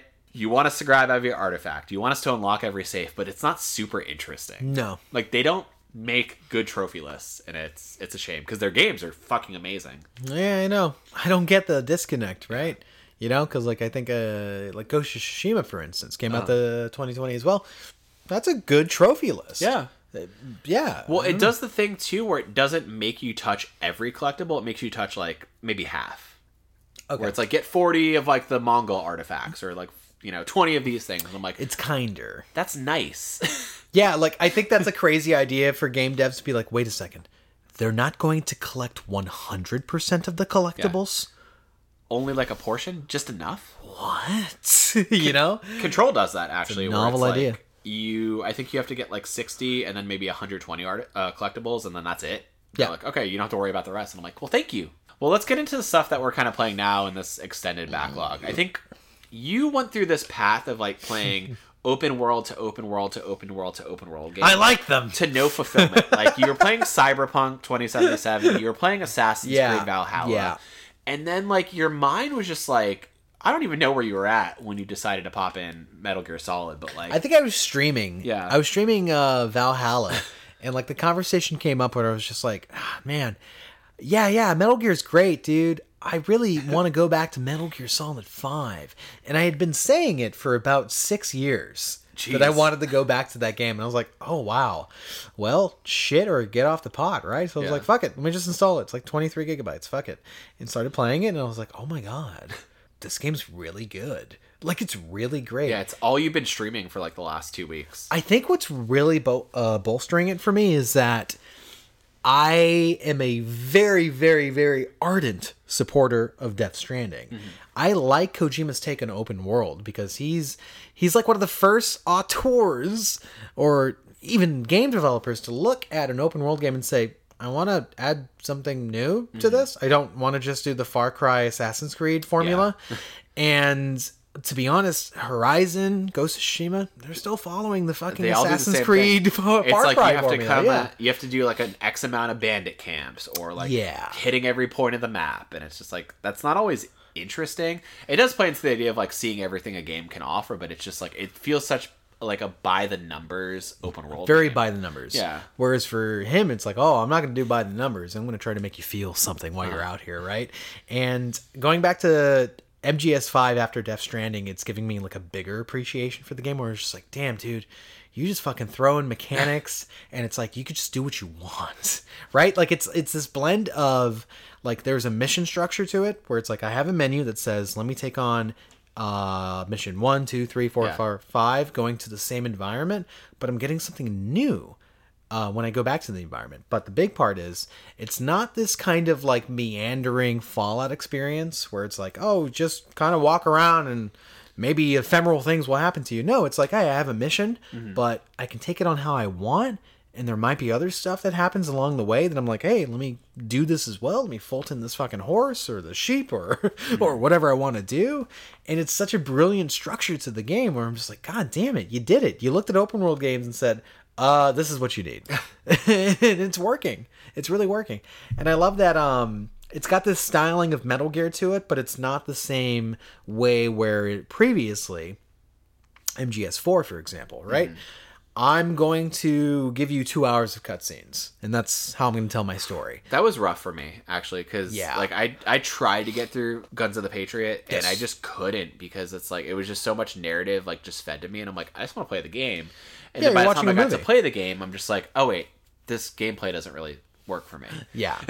Yeah, So. for sure. I think the gameplay works really well in MGS5. I think the them telling the story in very kind of like minimalistic ways, but it's still like there when Uh-huh. it needs to be. I'm just like, this is a very good balance to this, right?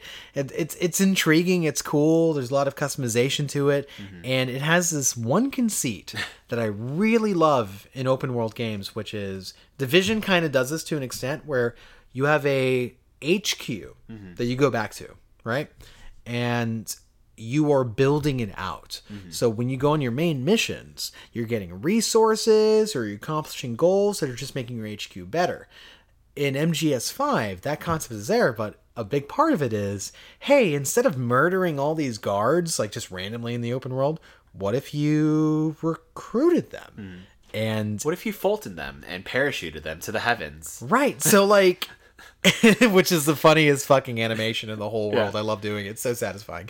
But it, the game becomes this element of I I'm actually being rewarded by not just murdering people with Uh, wanton abandon. Uh-huh. Actually trying to figure out ways where I can oh, let me use my my tranquilizer darts and so they go to sleep and I can Fulton them like out of safety, right? So it changes your wiring in your brain and I'm like, "Oh wow, MGS5 actually has really fun non-lethal combat." Mm-hmm. Whereas other games like Dishonored shit the bed when it comes to non-lethal combat because they say to yourself or, or they say to you the game becomes 10 times harder mm-hmm. by not killing people. Whereas MGS is like, no, no, no, it's just as fun if you just kill people or actually try to get them out of there safely. Yeah. And I'm like, dude, this this game is like this chaotic neutral title of brilliance. I like that because it kind of incentivizes you to play it both ways. yeah. Dishonored sucks. I know, I just really hate like how unfun that game is when you're trying to be, you know, virtuous. Sure. Basically. And I'm just like, why did the designers do that? That sounds that's stupid. I, is the moral that it's easy to kill, but it's hard to be good? Like, okay, Maybe, cool. Maybe that's what they were trying to kind of like seed throughout that title. yeah, you really you really landed home that point by making it very obvious it's super unfun being a good guy. Thanks, Arcane. You're so smart at games. I'm so excited for Deathloop. Anyway.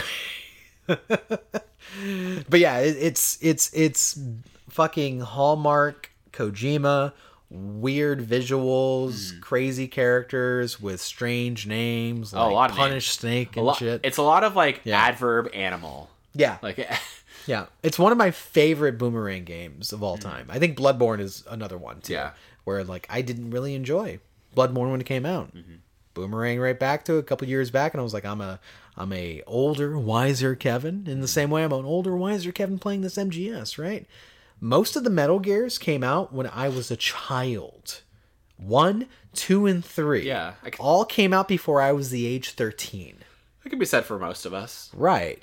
So, of course, I don't have that as big of an appreciation for the story elements and some of the themes because I didn't understand them. So, it's actually really cool having an MGS game as an adult. I'm at 30 and being like, oh, yeah, that fucking lands. Yeah, with mechanics that work for you and are fun. Yeah. Yeah. So, it's a really, it's a really good time. Does it make you want to go back and play some of the older ones? a little bit. Yeah.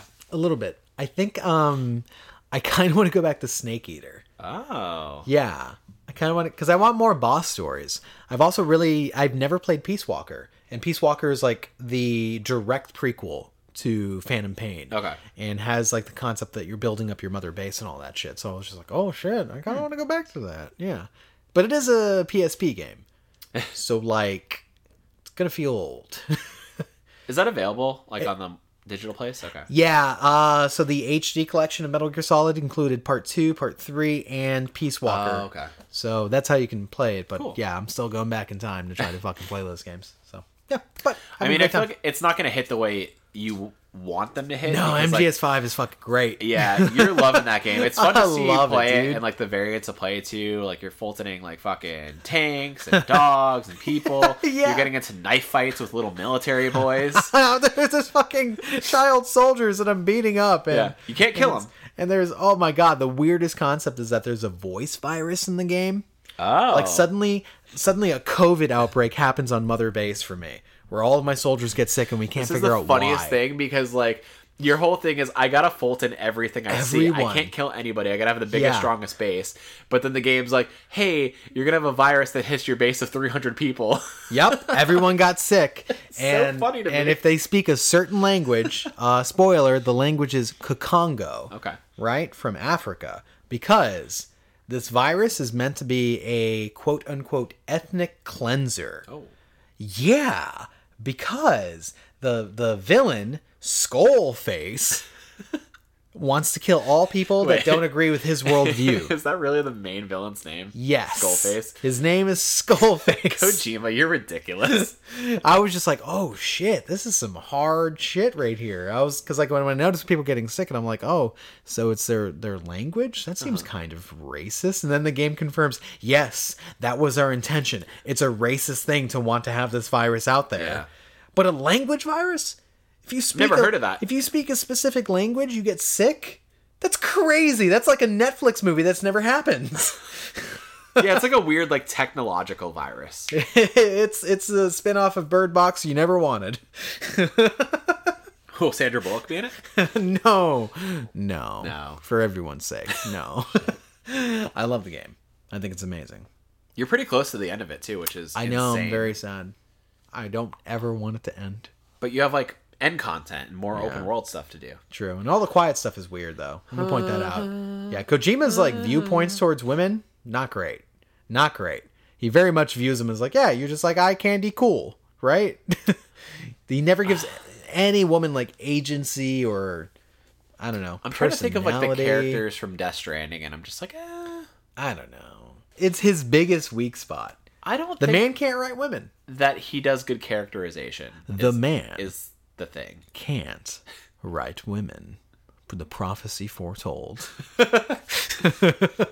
what do you got for me? Backlog. What do I got for you? Land it home for me, The dude. two games that I'm playing right now, and I mean, we could talk about one of your games on top of this one as well. Um, Wow. There was a day where I came back. I had kind of an extended vacation. I went away, came back, and I was like, I need something to play. And I was kind of like just fucking around with my I don't even know what to call it. It's not a cross media bar anymore, but I was just like, all right, let me play around with like Outer Wilds. Boring. Well, no, it wasn't Outer Wilds. I was playing around with Outer Worlds, and it's just like it wasn't The same mistake. I know it fucked you. and I was just like, all right, this is cool. It's cool to be back in this world, but like I wanted something more actiony. And then you just came in and you're just like, play Assassin's Creed, and I'm like Yeah, like, bitch. okay, because like we had a few conversations back and forth where I'm like, all right, I want to play an open world game. One of the finally. best Assassin's Creed. And I was like, do I play The Witcher 3 Wild Hunt or do I play Assassin's Creed Odyssey? And you kept telling me like, it sounds like you really want to play Assassin's Creed. And I'm yeah, like, dude. you know what? I kind of do. Yeah, dude. And I popped it in. Not uh, well, actually, I didn't pop it in. I had it installed, and I was like, all right, let me just, you know, spool it up, play it, and I was very taken with it, like kind of immediately.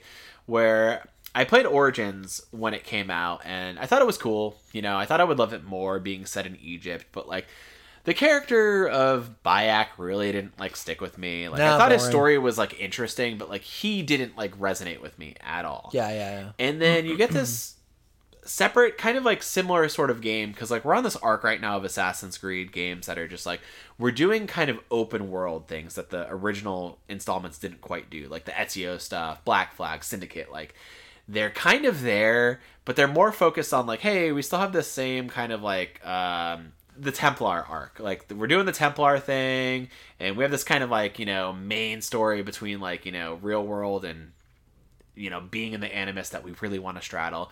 Where these open world games kind of said, fuck it. Like, we're just trying to do like this open world sandbox of like action, adventure, stealth, fun, you know? And I didn't think I would like it as much as I did, but like the game starts off and you're in the battle of 300 and you're fucking Spartan kicking dudes and spearing dudes. And I'm like, this is fucking really cool. It's fucking great. And then when you roll over into the context of like, okay, well now I'm playing as like one of two characters, either Alexios, nobody plays as Alexios, or Cassandra. Nobody's smart. and you get into that world, it's just like it's really well done. It's it's overwhelming Mm. at first because it's like you know you're gonna do this kind of pull back on the map, and you're like, shit, I'm gonna have to see all of this. And ancient Greece is really big, but I think like this the vehicle of the story and like how fun the gameplay and variants of the play is just keeps me going where it's like you have all these like skill trees and it's like oh yeah i gotta unlock all these abilities but like i also have like things that kind of just shake it up where it's like oh well i'm not just kind of confined to playing with swords i can play with like heavy weapons axes like twin swords daggers and like it's really just kind of like play as you want and it's really cool the approach i don't mind like necessarily having to you know check mark every like area and do everything because it's just Yeah. so much fun to do it i mean after a while it does kind of get like all right cool i'm just doing like another like palace i'm you know taking down another faction you know whether it's like athens or you know the spartans and it, it kind of just feels the same after a while but like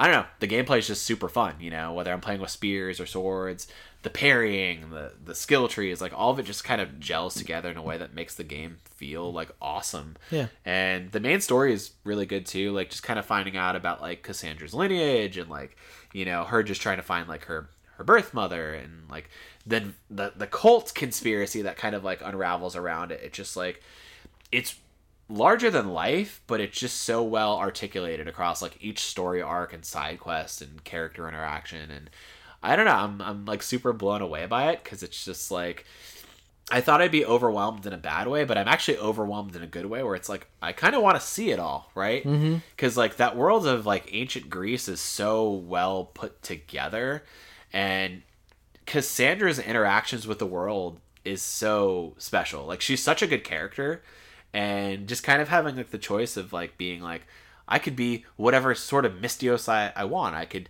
be more diplomatic because like you have actually like different dialogue choices where it's like you can be like combative, you could kind of like think with more of a sense of justice or like with your heart, and it's it's cool and it gives her so much dimension. Like I don't know, she's a very well realized kind of like you know player character. Yeah. and I I enjoy just like being in that world as her, um, whether it's like you know playing both sides, killing Athens, you know army people or Spartans, or betting lovers. Uh, I've had sex with many people, many people, men and Yeah. women alike. Cassandra just does what she wants, man. Yeah, and it's so cool to just like just say fuck it, like I am whoever I want to be in this world, you know. Yeah, I. It's why I'm so sad right now that Valhalla is such a pale imitation of Odyssey.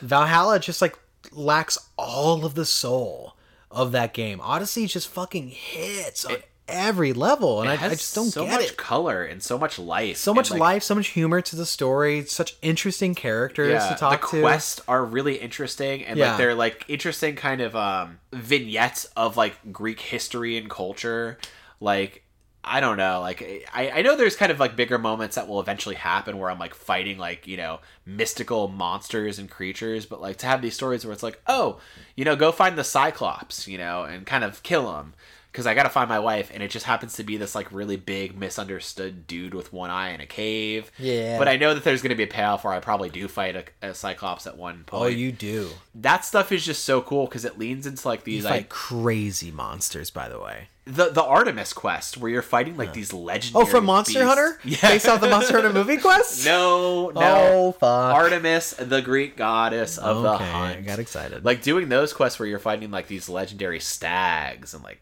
Cerberuses and like all these like fucking things. I'm like, this is so cool. Like, fuck. I know it's so it's so interesting. All of it's very good. I loved getting the platinum in that game. Yeah. because like I dropped off with that game where I was just like, hey, I really enjoy this game, but it's just so big. When it came out in Yeah. like 2018, moved on to other shit because like Assassin's Creed always comes out when like four other Well, 'cause because that always, like, games. It's always like hits the October. fall. Yeah, yeah, yeah, Yeah. October fall shit.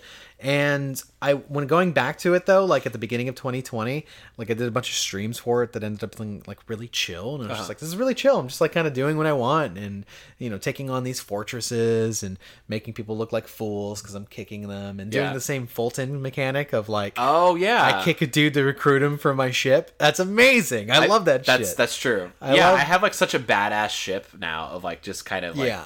Warriors because I'm just like, no, you're gonna be my legendary fucking captain. Yeah, I, I, I, oh man, what a good fucking game. I hope you see it through. Uh, You should. You should see it through. I'm I'm going to. I think I'm actually gonna work for the platinum and then play through all like the oh, the extra content. I don't have that. because it came with the complete edition. Yeah, So yeah. like it has like the uh, Fate of Atlantis episodes one, two, and three, and there's a few extra stuff. Um, there's cool. Also like kind of just additive missions in there as well. Like they're I don't know what they're called, like additional feats or additional quests, where it's like they're blue missions on the Uh, yeah, the blue mission's always uh, Yeah. all over the map. Where you do this, you do a few of them, but one the last one that I did that was really cool was you come in contact with a character who is probably Athena in flesh, and she makes you do all these kind of missions based off of like gods, where it's like, okay, you know, I'm gonna pose these riddles to you and kind of see how you do. Where it's like, who do you think is the more fearful, powerful god? Is it Poseidon or is it uh, I forget who the- the other person is? And then Zeus. yeah, is it Poseidon or Zeus? Yeah, and then you do a mission based off of like your choice, and it's just like they're cool threads to just kind of see through. Or I did this mission between like two brothers, like where I like helped them like bury their father, and then like they both fell in love with me. oh, nice. yeah, so like those additional missions, they add just so much color to the world, and like the thing is like everything there's a lot there but it all feels like so supplemental in a very good way you know Right. it's not it's it is a lot but it's just like it's all nutrition you know Yeah, it's like it's not bad. That's No. the thing. It's not fluff. It's not bad. Assassin's Creed Odyssey just like transcends most Assassin's Creed Yeah. games, right? I, I don't I don't know what the right formula there is, but I think it's going to be very hard for Ubisoft to replicate because they do the whole like, hey, there's going to be a new studio working on the next title, Yeah. like Call of Duty thing. I think that's going to be hard because it's like, fuck, I just want the Odyssey team to like do the next one. well this But- was like i think it was both like quebec and montreal that kind of worked on it like There's like 10 studios Yeah, that was on it. it it's such a massive game where it's like you had to have had that many people on Yeah. it i gotta say like they fucking killed it like I go with that one. the sense of adventure the sense of scale like i am excited to go to next like new areas like go deep diving for like sunken ships and treasure or go to a volcano and fucking see like an ancient Yeah. tomb i do wish there was kind of a more of like a variation of tombs in those games because mm. like the original game set it up where it's like it it's kind of like that tomb raider sense of adventure where you go to a tomb and it's like there's puzzles and it's really cool whereas like all these tombs that you go to kind of feel the same Yeah. there's a sameness after a while, which I think is going to get fatiguing for me at a point, which is why I kind of off cycled and started playing something else. But like I'm about 40 hours in, and I just like I don't know, like I love it. It's really took me good. 100 to beat it. Oh God, 100 for the platinum. Yeah. I'll get there eventually. You'll get there. You'll do It's it. just I don't know, like it's just I like what I'm doing in it. I like the story. Um, Yeah. and hunting down cult members is a lot of fun. that's such that's such a good mechanic. I love Yeah. that shit. I love like and you got to kill like lesser cult members to find like the boss cult member. Yeah, you That's have to find like clues or like explore Yeah. X amount of an area to like unravel the next cult But- leader. And there's like I think like 40 to 50 cult members and those a bunch. there's a lot of them, but like it's just it's cool because they're all like interwoven and part of the world and story. Right, and they and some of them reveal themselves in like natural progression areas Yeah. where it's like, hey, I just got to this area where like at level forty, and now they like reveal themselves. Yeah, it's pretty cool. I I think Assassin's Creed is at its best when it strays away from the fucking bullshit meta of like the first three games. You know, Yeah. like it it really is better when it goes like, hey, you know what? Let's just fucking play with these mechanics until just like the only concept we need to really keep across uh, Assassin's Creed is this is a historical open world game or an open world game in an historical setting. That's all you really need to fuck with. I'm, I'm Right. not gonna lie. Every time they pull back, and I'm like this archaeologist, like I really don't care. Yeah, it just it's got, it gets to the point where it's just like the, you're just like intruding on my fun. You know, like stop trying to fucking like make this tie together. It's boring. Yeah, I want to get back into the world. I want to be fucking parrying and killing people with my flame sword. Like I want to be doing those things. Yeah, like every time, like it almost feels to the point where it just feels tropey when somebody like throws on a hood in these games now. Yeah. Where it's like, no, stop that bullshit. This is not Assassin's Creed. And people are like, well, yeah, it is. I'm like, well, shut up. it should be something else. and, and Odyssey is the closest to something else that we've gotten in that series. Yeah, I think like I mean I haven't seen it through. I feel like Origins. I mean, set the bar and and like the precedence for like what the remaining games would be, and I'm I'm sure it did a lot successfully. Yeah. but like that game just didn't have the personality. No. and- I mean, it probably had the heart, but it just did not have like the color and personality that I was hoping it had. Where it's like everything about Cassandra and her world works for me. Yeah. you know, it's amazing. I agree. I, want to ask you like real quick on the flip side because Yep. like you did jump pretty hard off of Valhalla, like, and it seems like a cool world, but like, Not really. What isn't working? for It's not a cool world, actually. I will say it's got it's Well- a fucking droll, boring world. England I sucks. guess just the idea of like that sort of like Norse like Viking era. Like I that hate that seems shit. cool on I don't paper. like that shit. I think that shit's so fucking boring to me. I'm sorry. I don't like Norse shit. I'm just like I, I actually like I like um uh, Greek gods and stuff like that. I think that's very just a very different vibe to it. Yeah. The Norse shit is always just like all there is is honor and axe and blood and thunder. And it's like shut the fuck up, you idiot. You sound like a fucking skinhead. Shit. I'm sorry, I hate that fucking shit. Um, and then like this game, it's like every character has interactions like that where it's like, go with blood and honor, brother. I'm like, shut up, dude. Cassandra was just like, hey, I kind of want to fucking, I don't know, kiss you. Yeah. Like there's so many awesome. missions where it's like you could just kind of intercept Yeah. the main ploy of just being like, "Hey, you want to go back to my bed real quick?" yeah, like that shit's awesome. It's really good. And this game is all like just rooted in just fucking, I don't know, masculinity and, Uh-huh. conquest. and conquest Yeah. and stuff. And it's just so boring to me, right? I feel like it puts you like at like outside of your player level a lot too, where like Oh, it, Odyssey the game's does- unbalanced. a really great job of scaling you where it's like yeah there's some areas that are level 50 but for the most part by the time i get to a new area enemies are only like maybe like one or two levels above me or below me Yeah. you know it's like pretty much on the level Yeah, the balancing is really whack in uh, Valhalla, where there's a bunch of areas I'm just like blocked out of. And the weird thing is, I've done most of the main story quests, where like now the story quests are over leveled versus where I'm at, and I'm just like, there's no good way to level up. yeah Like, there's not a great way to level up. Like, it's not like, oh, let me just go bombard these guys real quick. It's like, if you try to do a raid that's above your level, you will get fucking owned. You are dead. Right? And it's super annoying. And I'm just like, what is wrong with this game? It's it's a little dreary. Story's uninteresting. The characters are boring as fuck. I was like, this but it has all of the kind of benchmarks of Odyssey. uh-huh But it's just a pale imitation. It's just kind of like, we did it because they told us to. Like, that's how it feels. Right? Uh. they didn't do it because it's like, oh, this drives the story or this works for the uh, design. Whereas Odyssey is a well put together game. That's why I picked up um, that terrible named game, uh, Phoenix Rising. oh yeah Immortals Phoenix Rising because it's the same Odyssey team. And I was like, oh shit, them doing another game in an open world? Yeah, I'll play that. Okay. I don't need to play Valhalla anymore. I might not. I might not go back to Valhalla. really It's that serious. It's that serious. does the main character even work for you at all like elzior not really. no wow Eivor. eivor okay Yeah, yeah. No, not really. Because, like I said, it's it's all the same thing. Where it's like, huh, all I care for is the the bones of my enemies and shit like that. And it's just like, ah, no. yeah it that kind of sucks Yeah. and i think like what works for odyssey is that it's a very personal story yeah. I think some there's some like weird gray areas that don't work for me where it's like I feel like I'm just like a turncoat mercenary in a lot of moments where it's like I don't know whose side I'm supposed to be on in any given moment.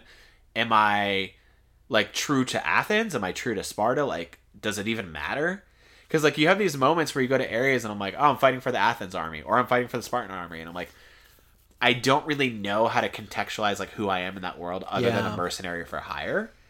Right. That- that's always a tough thing. Like, what's my allegiance? And like, Yeah. it doesn't feel like you can like press on one side or the other in the story. The story just kind of takes you where you need to go Yeah. anyway. And even if you make a choice, the story still kind of overwrites it. Yes. Where like I had a, a mission beat where like I let my quote father go, and then the game's still like, oh no, you killed your father, and I'm just it's like, like, no, I didn't. no, I didn't do that. That happened to me too, and I was just Yeah. like, "Is this like just handled by too many teams to like make this consistent?" Hmm. Like, very, very odd thing. Maybe. Yeah, but I, yeah. Otherwise, I think that game's fantastic. Yeah, so good. fucking fantastic.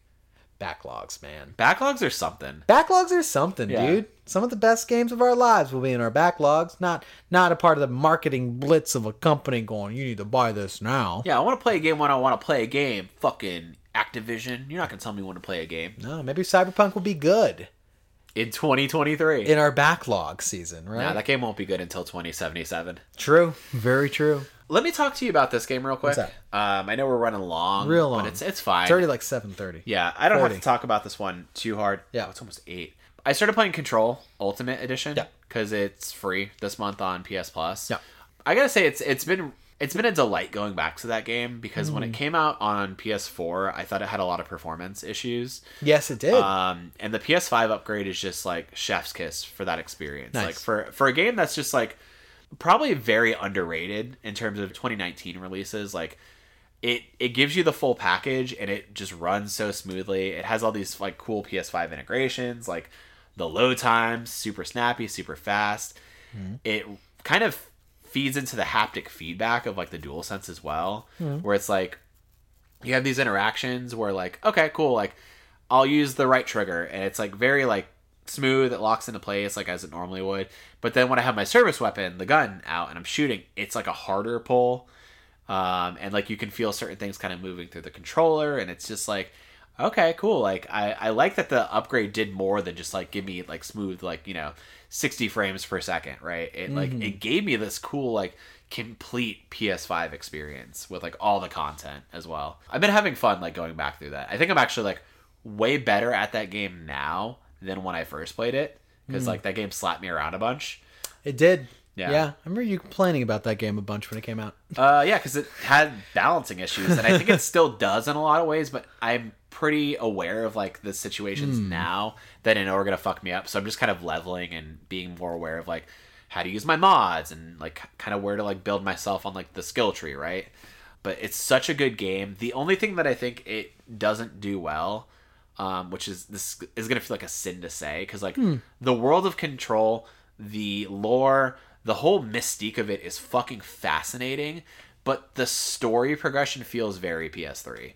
Of like I'm doing missions that just kind of like get me from point to point to point, and there's not a lot of payoff within that. It feels like in some ways, where it feels like Dead Space, where like um I, you know I'm on the Ishimura, and a lot of what I'm doing is just trying to like kind of get the Ishimura back up and running, right? Like in this situation, a lot of what I'm trying to do is get like the oldest house kind of in order to where like I can bring all these people together, and a lot of it feels like very mechanical missions. Yeah. whereas a lot of like the side quest and then like some of the overarching main story stuff like fills out the color of it um, but it's such a fascinating game Yeah, I think the um the world building in that game has always been far better than the actual plot Yeah. of Control because there's like this whole back and forth with like uh, Jesse Faden's brother that just it doesn't pay off really doesn't pay off in a, Yeah. in a good way and it just doesn't feel substantial to the plot even though like the game keeps on trying to act like it's like an important part but what's more interesting is just figuring out the concept of like uh objects of power Yeah, objects like, of power. altered world events and like the whole parallel of- dimensions and yeah. shit yeah, yeah. oh my god the It- monsters in the basement kind of thing. Like that's all far more interesting than any like driving plot that they have in the game, which I hope they kind of rectify with the sequel.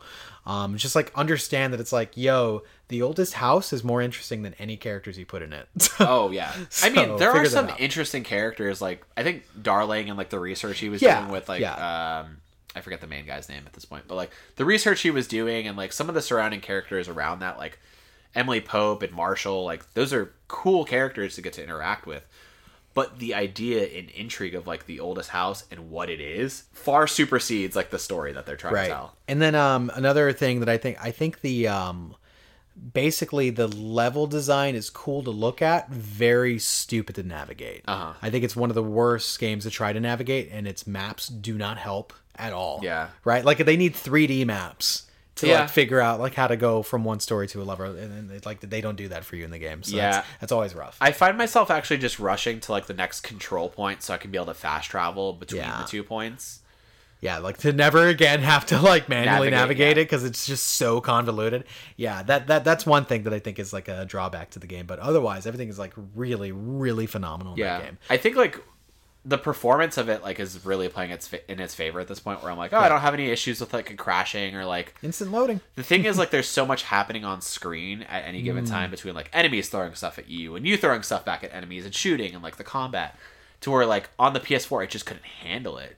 But now it's like Yeah. all processing and like handling it very like elegantly. It's just so good. And then like the Yeah. little times. Yeah, I'm gonna go back. That's gonna be so one of my good. backlog games. Not right now, man. Yeah. Doing MGS. I know. Got to do MGS until I'm done, and then I'm like, all right, what's next? Got to Fulton up the world. Got to Fulton the whole fucking world. I'm gonna put a gigantic Fulton on Earth. Oh wow! And send you it think that's gonna up. save us? Yeah. No, you're gonna take us to another area, and we're gonna get a voice virus that's like fucking COVID twenty three, and it's Well, gonna be you terrible. know, sometimes that happens. Yeah. I'll just have to beat you up, or a child soldier will beat you up, whichever.